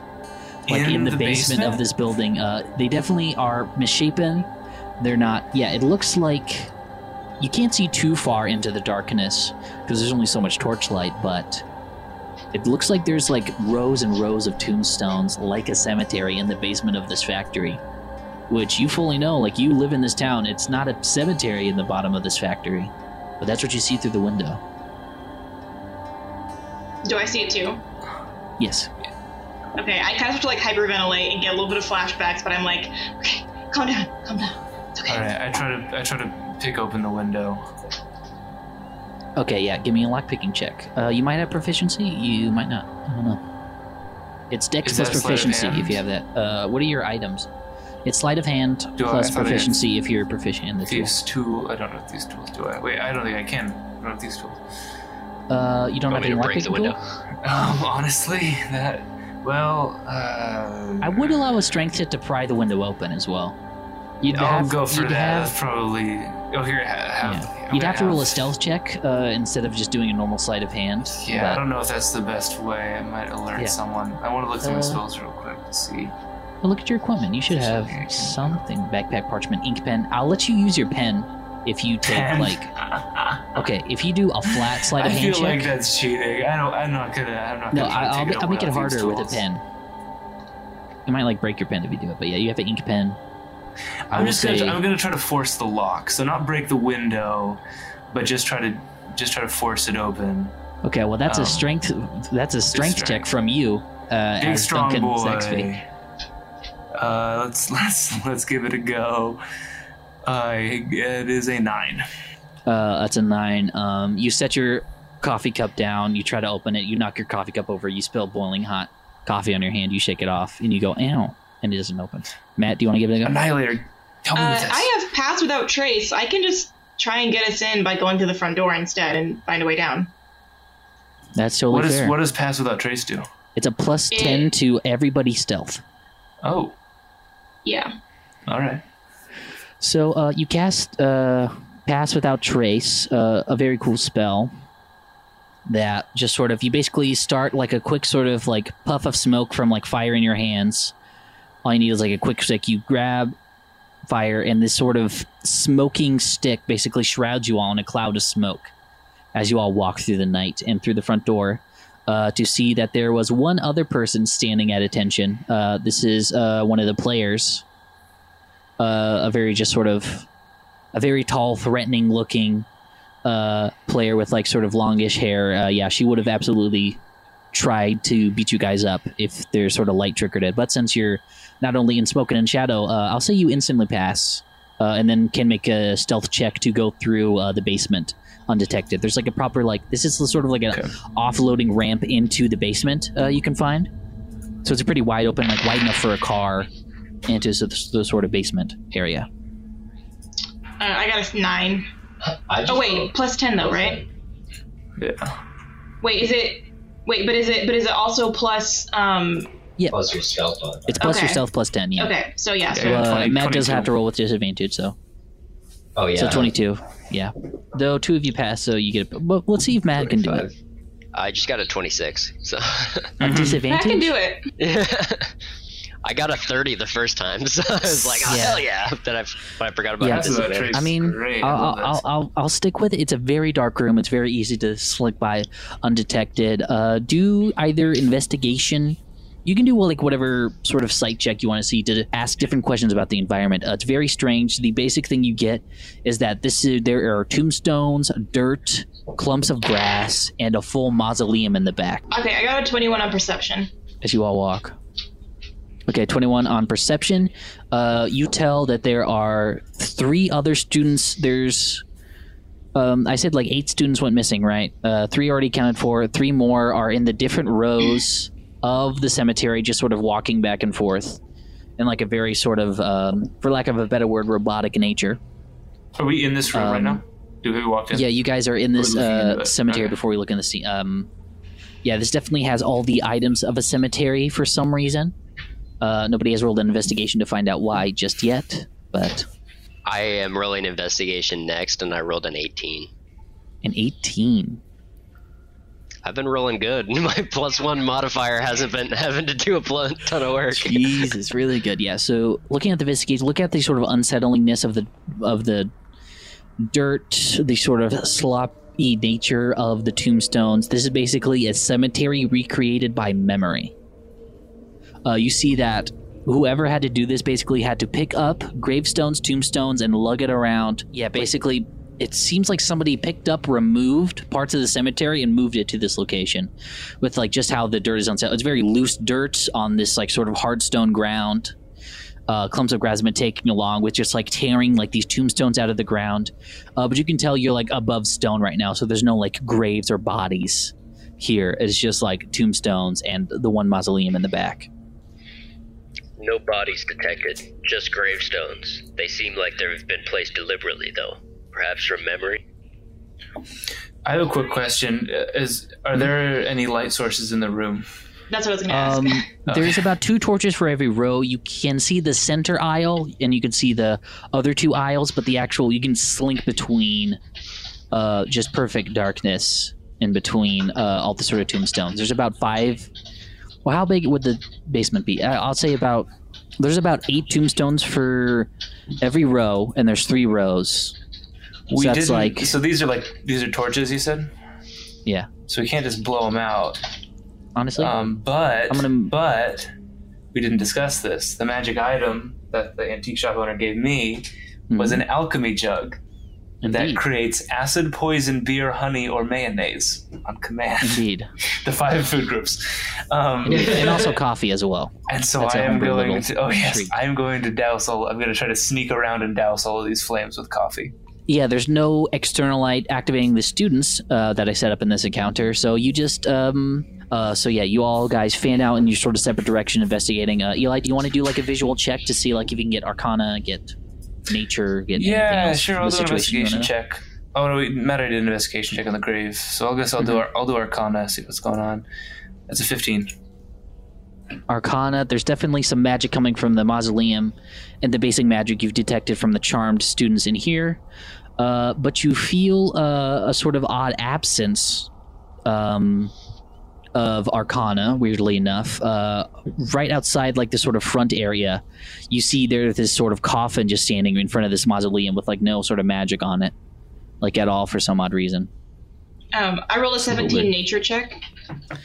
You see over the past few days, you see the back row of this dirt is fresh, like just today, or, you know, during the night, during the darkness. All this dirt and these last few tombstones are brought in. The cemetery is complete here. And then the further up you go, as you sort of sneak through the shadows in between gravestones, the entire place is in darkness, so you guys can pretty much walk freely. You look in and the dirt is, like, dated about a half a day after the students went missing. So basically you can definitely tell, like, the sort of dirt in the front of the sort of basement area has definitely settled near the mausoleum. Like, the mausoleum was dragged here first by multiple students and then through that. And you see the grass. It's just normal grass. Sorry, nothing too magical, nothing too special. About the said? There's a coffin? The coffin is directly in front of the mausoleum, in front of, like, the main... You said there's no magic coming from it. All right. Well, I'm going to whisper, Annihilator, Holly, go out to the front room that we just sneaked into. I'm going to open the coffin. So just get out of the room. I'm not going to leave you all alone. What happens if it's bad? Trust me. I have an idea. And so as they leave, I cast invisibility on myself and turn invisible. Ooh. Exactly, yeah. All right, what happens when I open the coffin? You open the coffin up, and you see a very disheveled-looking... You see a incredibly disheveled-looking, sweat pouring down his face, a loose tie... basically torn of his jacket. You see, like, his fingernails are a little bit just sort of you see he's, like, his fingernails are just sort of dulled, and, like, he's got blisters on his fingers just trying to claw out of this coffin. As he breathes heavily, you see the face of Pietro Pride, a very elderly, sort of grayish man very industry magnate of the town, just like, oh, who's there? Who's there? Please wait. I'm sorry. Please look. I'm sorry if I did anything. Just wait. Just leave my boy out of this, please. I don't need to. As you hear from the mausoleum, you feel a strange, like, surge of presence crawling out of the back of this sort of mausoleum to the left of the coffin. You hear, it feels like, you feel the ground shake a little bit, but it's a very light footstep with, like, claws scraping along the stone underneath the soft dirt brought in from the mausoleum. You see a red torchlight light behind this creature. As you see in partly silhouette, partly other strange curiosities, you see first a deer skull stand 11 feet above the ground. You see a large deer skull covered in just a strange green aura with a few green sort of toxins dripping down its neck onto its sort of weird, emaciated, long, lengthy torso, multiple feet long limbs of arms with large claws, just sort of steps out, and these sort of faint little hooven legs, also dripping with like a strange, just sort of toxic waste, just sort of steps out of the mausoleum. And you don't see its mouth move, you just see its like deer skull jawline open just a little bit to let out these strange eldritch whispers to the entire space equally. And you see instantly at attention the other sort of enchanted students look at this sort of scene of Pietro begging for forgiveness for whatever he's done. I make a religion check to see what this deer monster is. Sure thing. 23. You can definitely tell this is some type of undead nature spirit, leaning towards more of the hell variety. Imagine like a sort of mix between a sort of... In your readings, in your research, you have a lot of like magical tomes in the antique shop. You can see just like the Feywild has like their own just sort of hell and heaven's court. And you can definitely tell this is like a demonic like thing from something called the Feywild that you know in your readings. And you see a very mysterious just sort of hooven beast saunter over this man. And everybody make a wisdom saving throw as you see this thing just sort of walk out. I get a 4.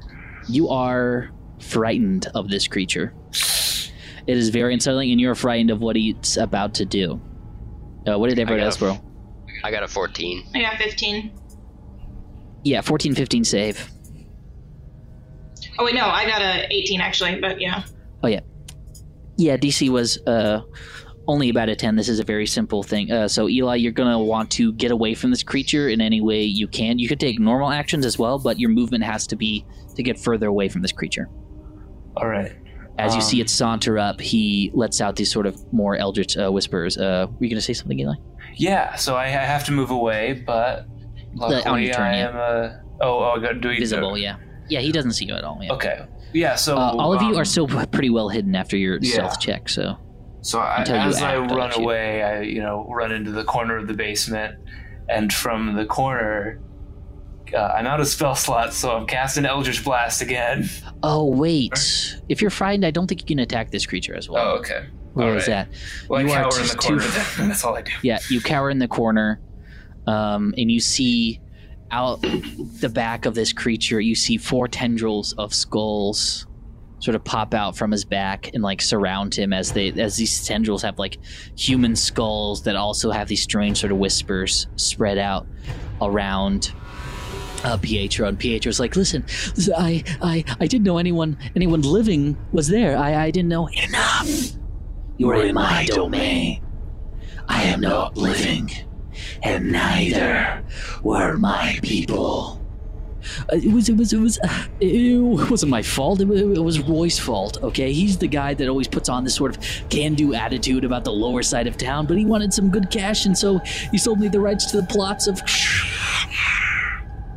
Can I do a quick, perception check or something to see if I can figure out who Roy is?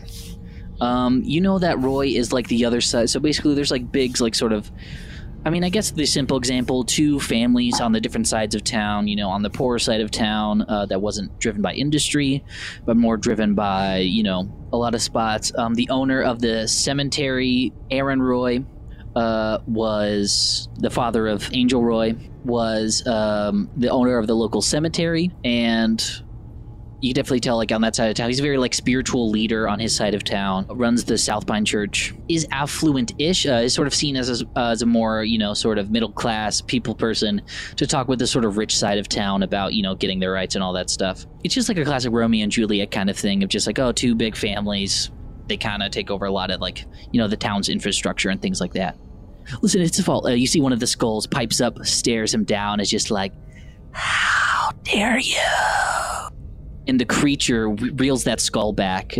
Roy has already made his peace, and now you must make yours. You invaded my domain, and now I will have yours. And then you see one of his tendrils goes and basically stabs into the sort of body of Pietro. It's just like, wait, I'm sorry.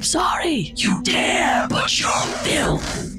You're wasted to my home. Now you will no longer waste the air of where I walk.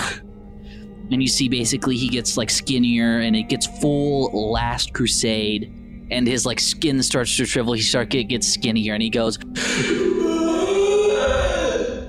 as he sort of wails out in pain. He eventually loses all the air in his lungs as his skin just sort of shrinks up and turns to ashes as he sort of gets sort of heated up by the sort of green toxicity of it, and his sort of skin turns to ash, falls in a sort of puddle of this sort of green sludge, and only a skull remains, completing a fourth skull on this sort of creature's tendrils. And Eli's the only person frightened by that, so no need to cause concern here. Yeah, I think the only thing I can do as a frightened person is get the hell out of the basement. Yeah, there's no exit on the corner you just ran to. So you guys are all hidden. You guys see four skulls. It's a little bit spooky. But Eli, I will say, you rolled another kind of... what check did you roll when you got up to the front? Religion. Religion, yeah. So basically you rolled religion. This thing is just sort of... Feywild kind of demon. This is the first monster you've seen in real life. This is the first, well, not the first death you've seen since the tragic last case. That is pretty small potatoes compared to what you just witnessed here on this town's mystery. But you definitely feel the danger as you are invisible and need to run away. Mm-hmm. As you always have done in your teen sleuth days. Yeah. You can't attack other students and get them out of their days, but you're worried that the creature might then see you, and you don't want to be seen. That's what you've always wanted. You've always wanted to hide. Yeah, I run over and whisper frantically in my what's the word? Compatriots, I suppose, ears, and say, your fellow sleuths, we need to get out of here. He just murdered Pietro Pride. We have to help these people. If we don't do anything, they're all going to die. And just as you say that, you see both Johnny Pride and Angel Roy walk out into the center of this sort of path, about to get consumed the same way. You will all forever be a part of my domain, as I have finally become victorious. Can I yell out, hey, asshole? Yes, you can.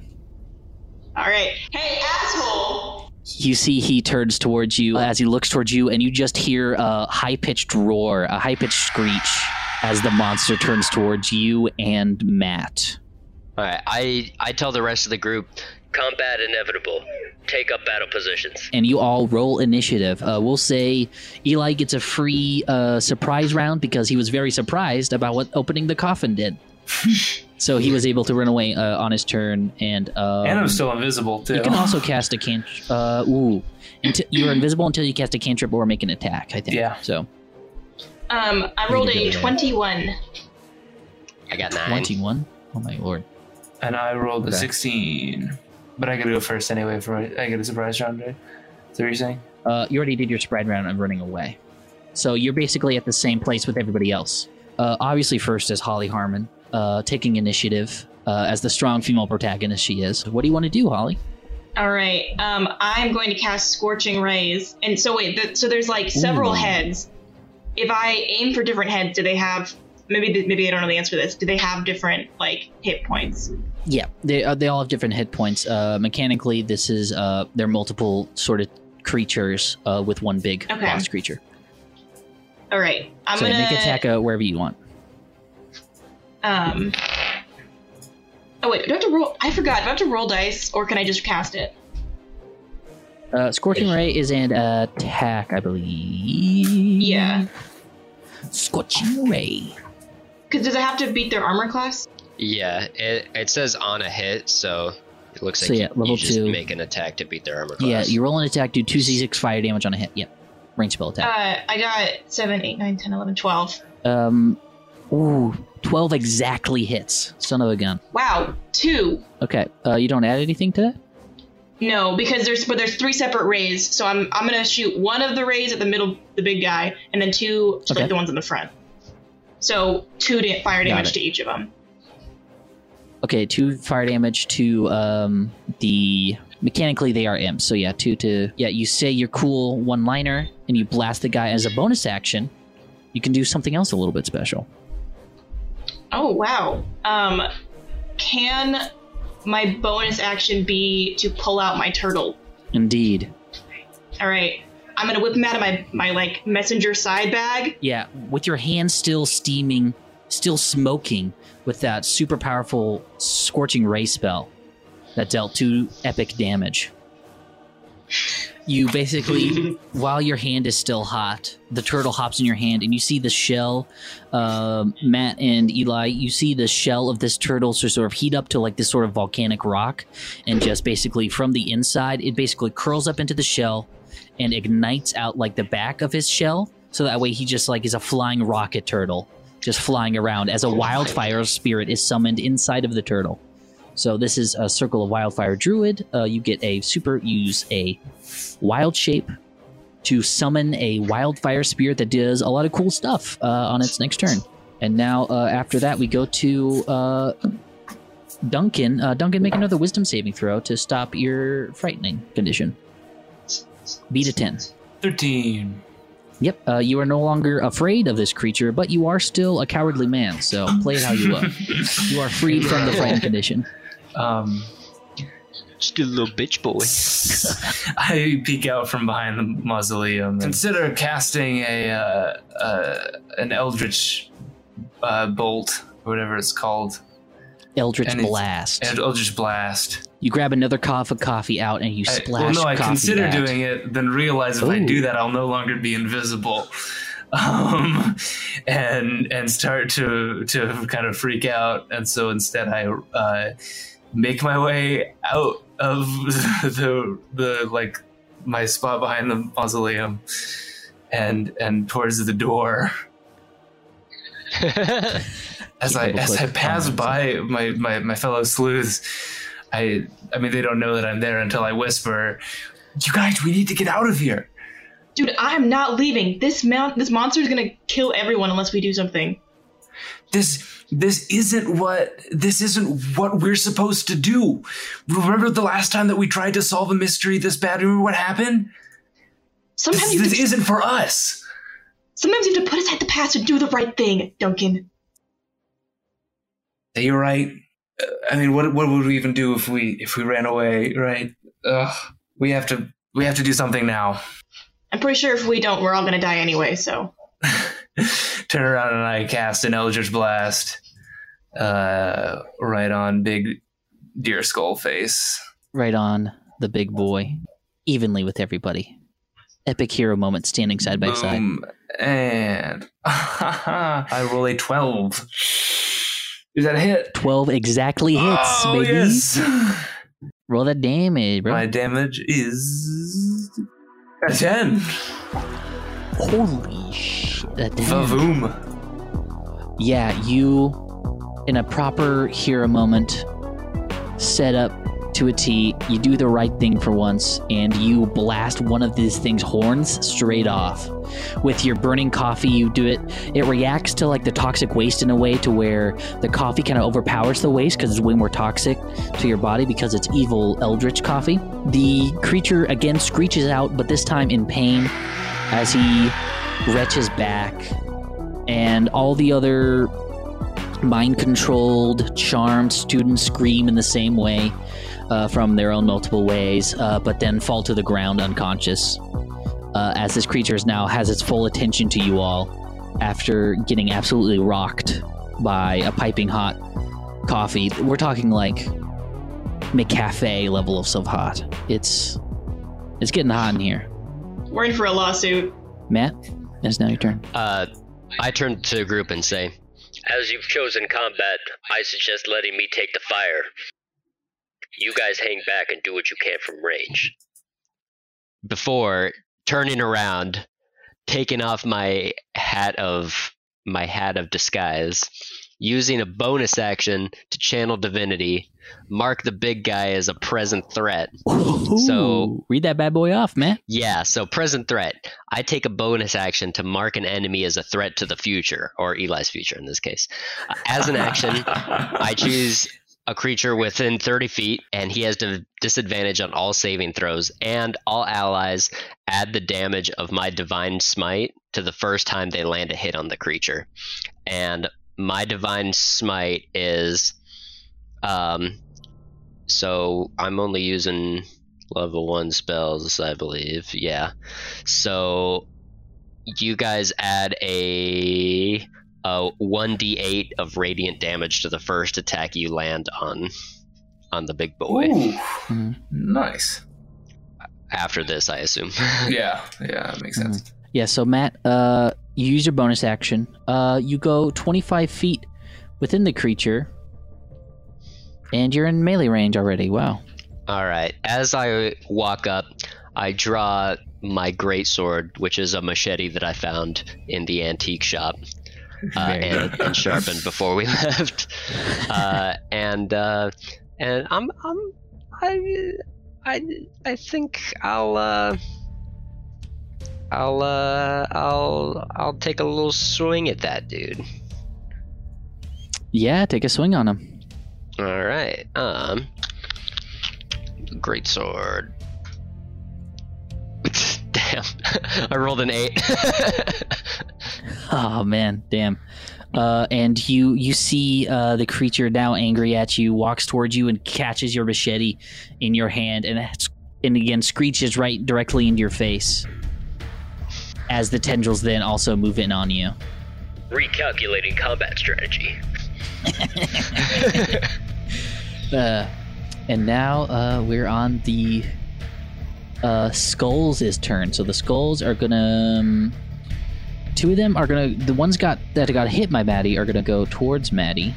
And actually on the Skulls' turn, one of them sacrifices themselves and basically adds their HP total to the creature. So you see, to gain back hit points, the creature just sort of sucks in one of the tendrils back in, and the skull completely submerges itself in this sort of strange toxic waste part of his back, of his just sort of very emaciated kind of demon form. And he gains back 5 HP. So yeah, one of the imps sacrificed their life for that, but the rest of them are going to go after... Two of them are going to go after Maddie. One of them will go after Matthew, as he's just marked him as a present threat. So... just gonna go there. So yeah, the tendrils extend further and further out the creature's back as they move closer to you. Their imp stats. They're gonna take a swing at the Annihilator, or better known as Kyle. So yeah. Ooh, they roll a non-natural 20 to hit. Ooh, that hits. That hits, and that deals... God damn it. That deals 4 damage. Okay, that's not bad. Yeah. Not a lot of their attack is literally called bite, but a little bit more bark if I'm honest. Yeah. Okay.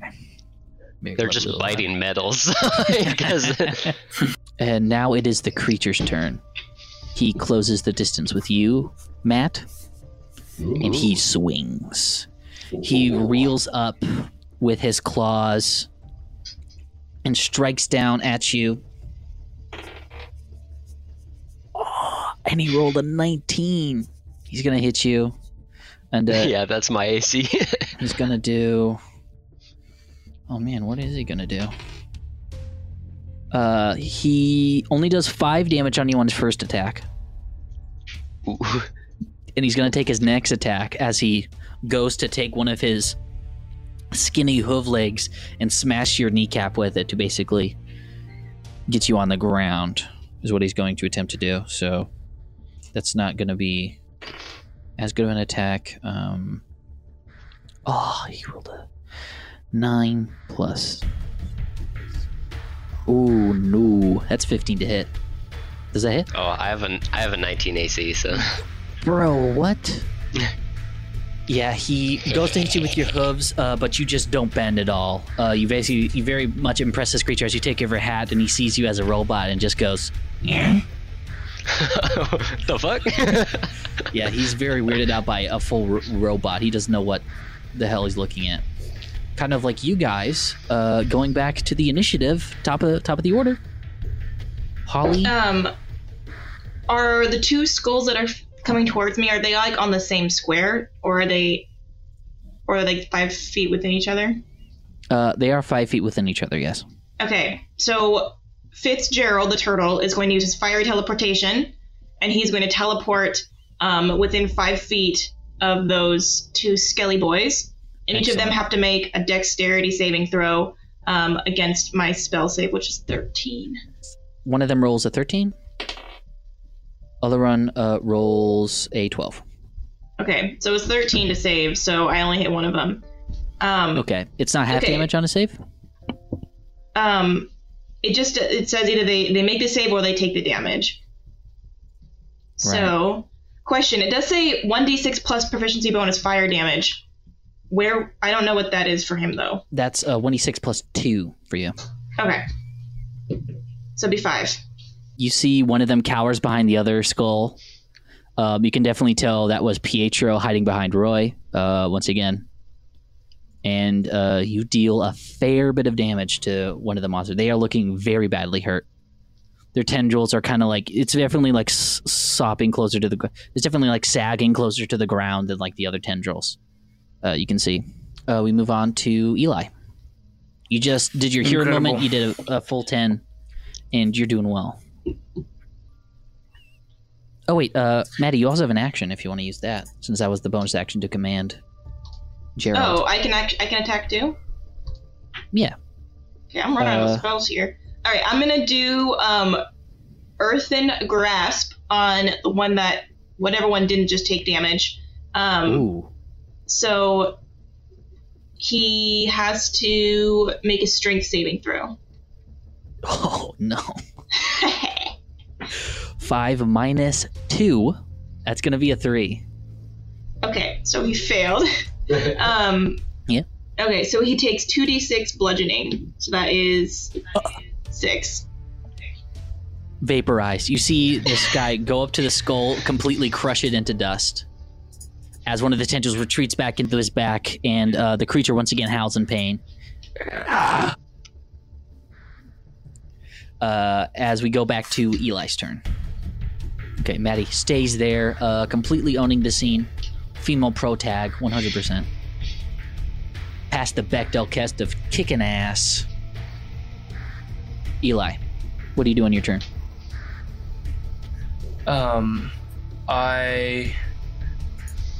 Let's see. What's your constitution, Matt? Mine is plus 3. Okay. I'm looking at the map, and AoE looks like it might be a little bit effective here. Well, AoE, you can angle it with both both the skull by Matt and also the creature without hitting Matt. If you center it somewhere else. That's not how this AoE works. Oh, it's on the creature. What spell are you going to? I am about to thunderstep. So thunderstep. Okay, now hold on. Sorry to burst the bubble of the thunderstep. The thunderstep works in the way that you have thunderstep as a cantrip. What? Hells yeah, boy! Fuck, that's wild. So that hurts where you're coming from, not where you're going. So that's why I'm gonna run. I'm gonna run precisely to where Matt is standing. You full sprint to where Matt's standing, so about here. And then I cast Thunderstep. Thunderstep. Teleporting to the corner, the bottom right corner. So, and as I leave, you take anyone who fails a Constitution saving throw takes 3d10 thunder damage. Okay, in the 10 feet radius of where I was. Yeah. So Matt, you have a good Constitution. Oh. So I think this 19. I brought you into this world. I can take you out of it. Yeah. So Matt, he still takes half damage on that, right? So that saves. Back to the fucking tome, dude. Oh my god. Yeah, half damage. Anyone who is below a 12, who rolls less than a 12 in a Constitution saving throw, will take full damage. Oh my god, the creature rolls a 4. That's a cantrip? That's crazy. Yeah. Well, the imp does roll a 16, so the imp just sort of like puts tendrils its way. Again, another cowardly skull goes behind Matt, lets him take like half damage. But the creature takes the full damage of what? 24. No, he doesn't. You're a filthy fucking liar. Yep. 3d10. That's crazy. God, that's a cantrip. Yeah. Well, Mac, as a warlock, Pact of the Tome, you get free spells. So damn, that's crazy. That's why it's fun. Thank you. So 20. He's looking bad until he absorbs the other dinky little guy. The imp that was hiding faced his wrath anyways. He absorbs him and gets back. Ugh, only 4 health. Oh my gosh. But Matt takes half of that. So 22 points of damage is what Matt takes. No, Matt, you take 12. I take 12. Oh, okay. Yeah. Hold on. Let me whip out the calculator real quick. You got a calculator to do that math? I mean, I don't need to, but it's just easier. Did you roll your D8 against him as well, Eli? That's the first time you hit him. Roll my D8. What? What's that? Yeah. And also, he rolls disadvantage on saving throws. That's right. I didn't even roll disadvantage on saving throws for him, and he still rolled a 4. Let me roll my extra D8 of damage from Matt's great move. See, it's a 1. So yeah, but he would have had disadvantage on that saving throw. So I was false on that part. Jesus fucking Christ. Matt, try to follow that up, I guess.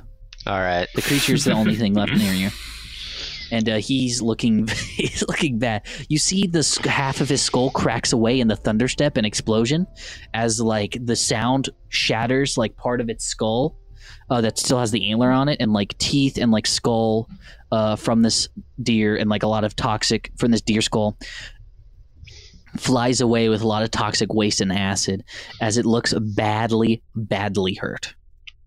All right. After he hits me, the part that takes damage, you know, kind of like Tony Starkish, some of the armor like readjusts. I recompute some attack strategy. You see some code like start running, and I go kill mode activated. My eyes turn from blue to red, and as I go to jam my machete just right into his face, I yell, "No one walks away!" And I roll for damage. Oh my god, I got a fucking 11. Yeah, what'd you get to attack? 11 on attack. Okay. Well, maybe he walks away. He might walk away. Honestly, on his last legs, as a legendary action. I was saving this ability for him, but I'll just do it now. He absorbs the toxic waste into his body as a result of getting a fair few hit points back. He lowers his own AC to 7. Ooh. So that attack does hit, as I forgot to take that legendary action just a second ago. So yeah, it's a bit of a wacky homebrew fight. So that attack does land. Roll a D8 plus whatever other damage you want to do. All right. I get the radiant damage, right? From... You do get a D8 from radiant damage if you don't decide to use a spell slot to do Divine Smite as well, because that just happens. I am going to do that. I'm going to use some Divine Smite on his ass. Yeah, or Wrathful Smite, sorry. Wrathful Smite is a spell. Divine Smite is a feature. Oh, wait, yeah, you're right. No, I'm doing my Divine Smite shit.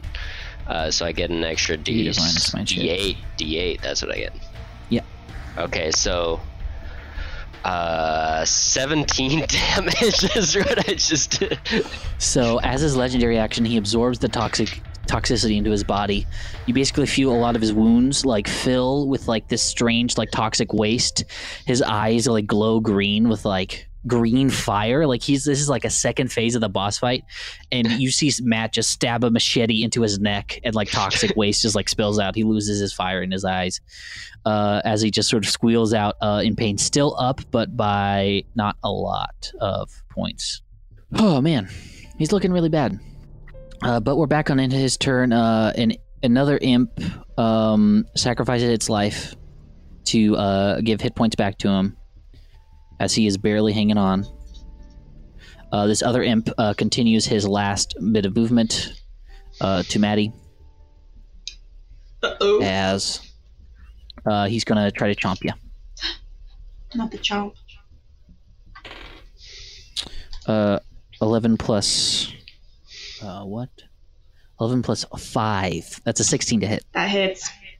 He's going to hit for 5 points of damage. Question, what kind of damage is that? Physical. Okay. Say 5. Oh, wait, no, sorry. Piercing. Physical damage isn't a real thing. I'm a fool and a liar and a bad boy DM. Sometimes I get rules wrong on purpose. Did you say 5?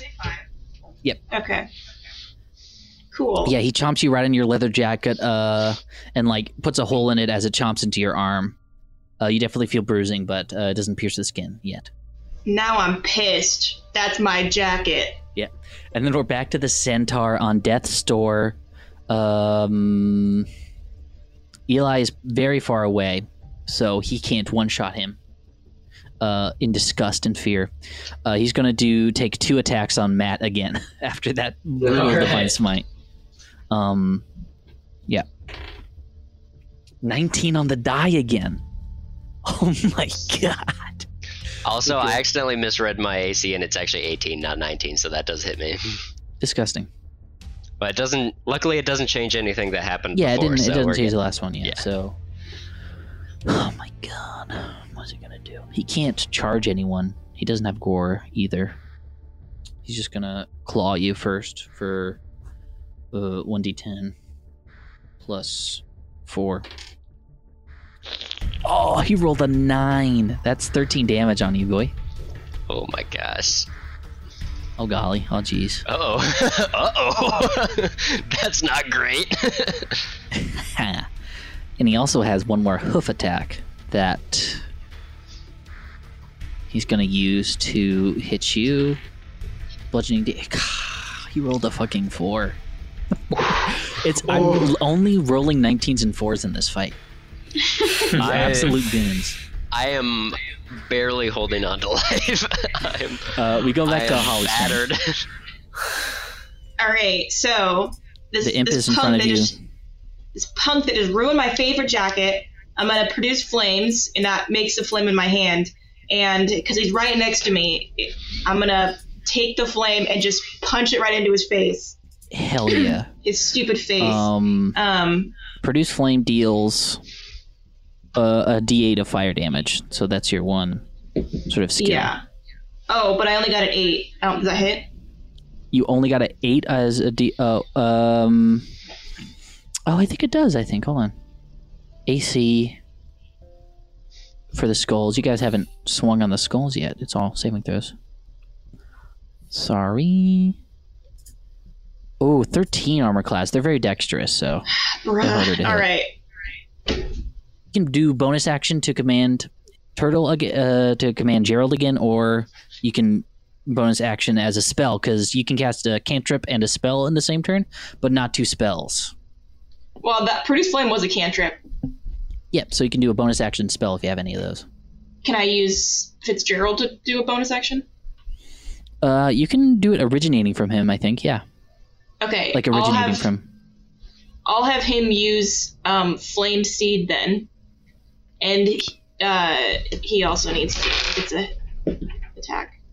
He got 21. I'm pretty sure that's going to hit. Oh, yeah, you're attacking the creature? Or the skull? He'll attack the creature. Okay. Gerald rockets towards the creature, bonks him right in the head. Oh, wait, it's a range attack, so he stays where he is. Okay, he turns his, like, little turtle butt towards him and just blasts him with a fireball real quick. What's the damage on that? It's going to be a 6. Is it another 6 damage? Okay. You guys are all level 4. Okay, we're going to move on. Eli, you're up. You're in the back corner. I don't think you can close distance with anyone again. The thunderstep. Yeah, I can't get to anyone, but I can still reach them with some of my spells. You can still use your movement. It's true. Yeah. Please don't thunderstep again. Notice I will not thunderstep again. I promise. I promise. Although I could, it is a cantrip. Yeah, I think noticing that the battle is just about in our hands. I'm going to use a free action to address the demon. What is it again? What did I? The creature. What was my relationship? Just the creature. Yeah. I'm going to address the creature and ask, "What are you doing here? Why are you trying to kill all these people?" They dumped their waste, their poison into my land, my home, and now I have taken their home as forfeit, and their lives as payment. I don't want to come off as arrogant, but I don't think we're going to let you do that. He screeches at you again, with half of a face. Toxic goop, toxic sludge dripping from his like bleeding form after those like divine machete hits. But I think what Pietro did was wrong. And as long as you promise that you won't harm these people here, we will not finish this battle. Fuck you. Yeah, that's not an option, I don't think. All right. Yeah, and I will cast an Eldritch Blast on the big boy. Dude. 23. That hits. 23 to hit. That hits. That does hit. And it hits for 8 damage. He is on death's door, being reduced from 10 hit points to 2 hit points. Oh god! And it's back to Matthew's action. All right, I got something. Matt, you do have lay on hands if you think you can finish him. If you can hit him later with his 7 AC. Oh yeah, that's true. Where did I put that? All right, I got something cool in mind. It's playing a little fast and loose with some of the mechanics, but I think for cool last moments, it'll be cool if I land my attack roll. Land that hit, bro. Right. Oh wait, is it an action to use land hands? Well, here, wait. Here's my idea. Over that way. For healing hands. That's an action. My bad. Yeah, so that's an action. My baby. I'm not gonna do that. I'm willing to lay down my cybernetic life for my creator. So when I stabbed him right in his neck with the machete, he kind of like reeled back and hit me, and so it wrenched it out of my hands. But luckily, I've given myself a heavy crossbow, which let's reskin as an old-timey shotgun that I found in the in the antique shop. Yeah, and that's some flavor. And as I crumple down onto one knee onto the ground after he takes those destructive hits on me, I pull that out, say, Terminator 2 downloaded. Hasta la vista, baby. And just blast him right in the chest.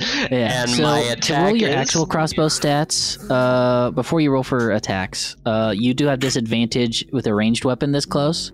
But I will say your hands are practically shotguns with the Iron Fists Warforged thing, so I'll let you roll an unarmed strike. So that's plus, add your strength to that instead of disadvantage crossbow attack.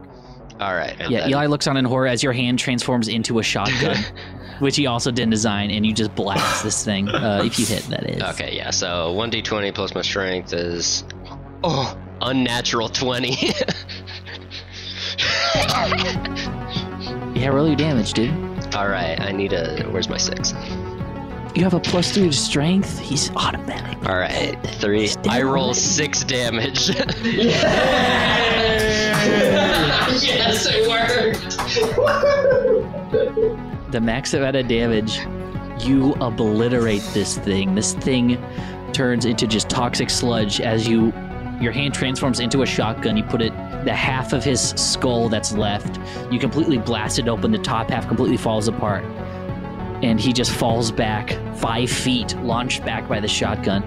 Half of his body covered in toxic sludge just spills into the loose dirt of the mausoleum as he just sinks back into place. The imp, the sort of skull on the tendril that still survives, just sort of looks around, still alive, and goes, I guess I'll die. And then he turns himself into ash as he gives up, and you guys successfully save the students as they come out of their charm, grab their heads, and just go, oh, what happened? And they all, just 8 high schoolers, scream at the top of their lungs, just absolutely freaking out. As you all have saved the day as the Pride Pine Sleuths once again and stopped a fey hellspawn from putting his graveyard in an abandoned factory. Ooh.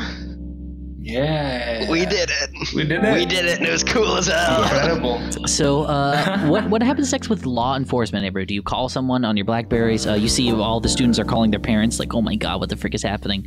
You see Angel and Johnny try to call their parents, but the phones are ringing, like, in the dirt around them as their dads were turned into skeletons. Oh god. Oh god. Oh shit. Oh no.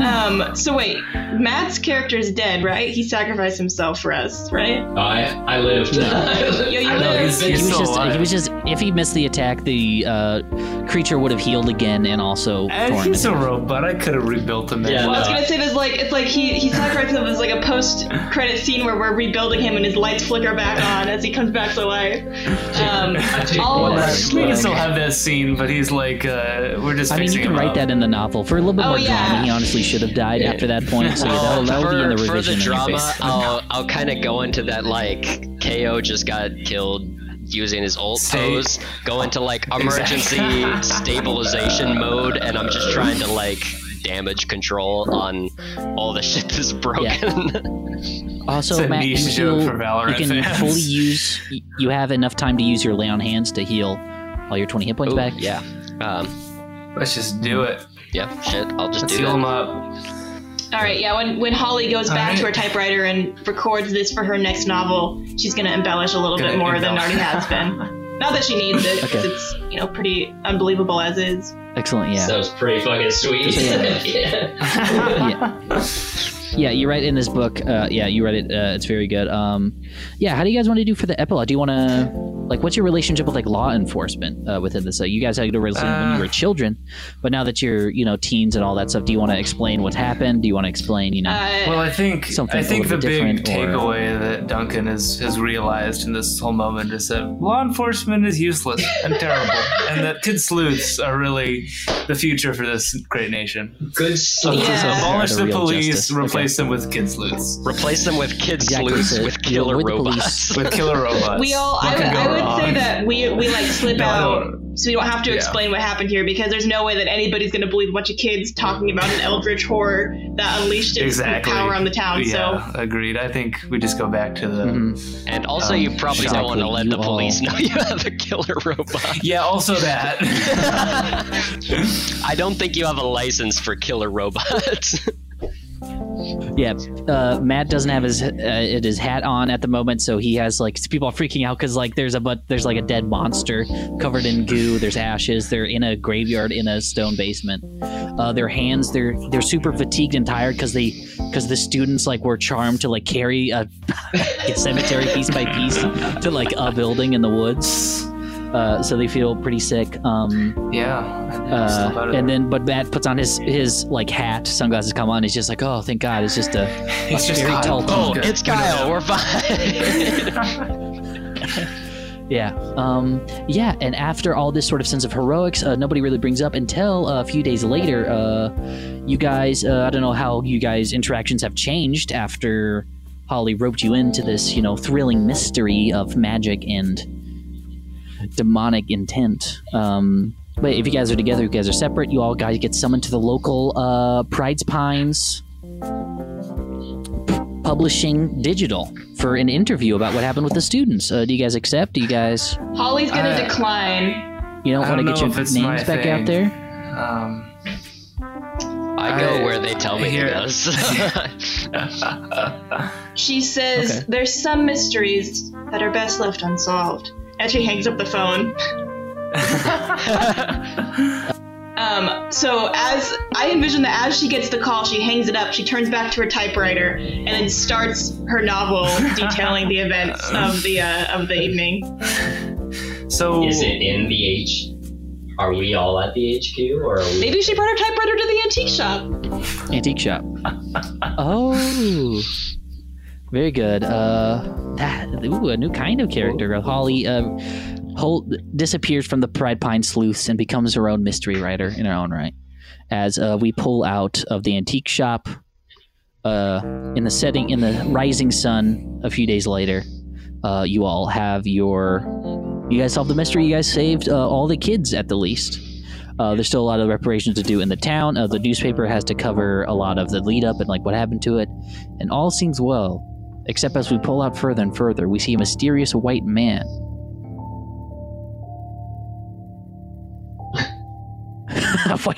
I meant to say white van, but there's a white man in front of a white van. I was like, yeah, that is true. Cool. Yeah, you see a men in black type white man, bald head, in front of a white van with a mysterious insignia on it that none of you are outside to see. As we fade to black in front of the antique shop. Is that a setup for a potential sequel? We'll talk about it in the talkback show when we record next week when I get back into town. Hey. But this will be a very long edit. For those at home, we recorded for almost 3 hours because we had just so much fun playing D&D, and I didn't write enough notes to make an actual mystery. So, to be honest, I'm very glad Maddie made up her own thread, and I was like, yeah, I'll make this thread for you. Yeah, that works. It was very wonderful. Thanks for coming on the show. Thanks for playing D&D with me. It's been far too long. I'm glad to know Oath of the Future wasn't completely broken. The Warlock class that's in the game was broken. Yes. The one that already exists is completely broken. The homebrew we made is totally balanced. The stuff that we're just working with, it already exists. Yeah. Completely unbalanced. Thank God I had that stuff is Thank God I had crazy. A truly insane encounter monster setup, which I'll break down next week. All right. It's been a pleasure, all convene again. Thank you so much, everybody. Thank you to Ollie Holm for listening and reviewing the show, because you should review, because review helps things sometimes. As we say at the end of every episode, stay safe, stay sane, everybody.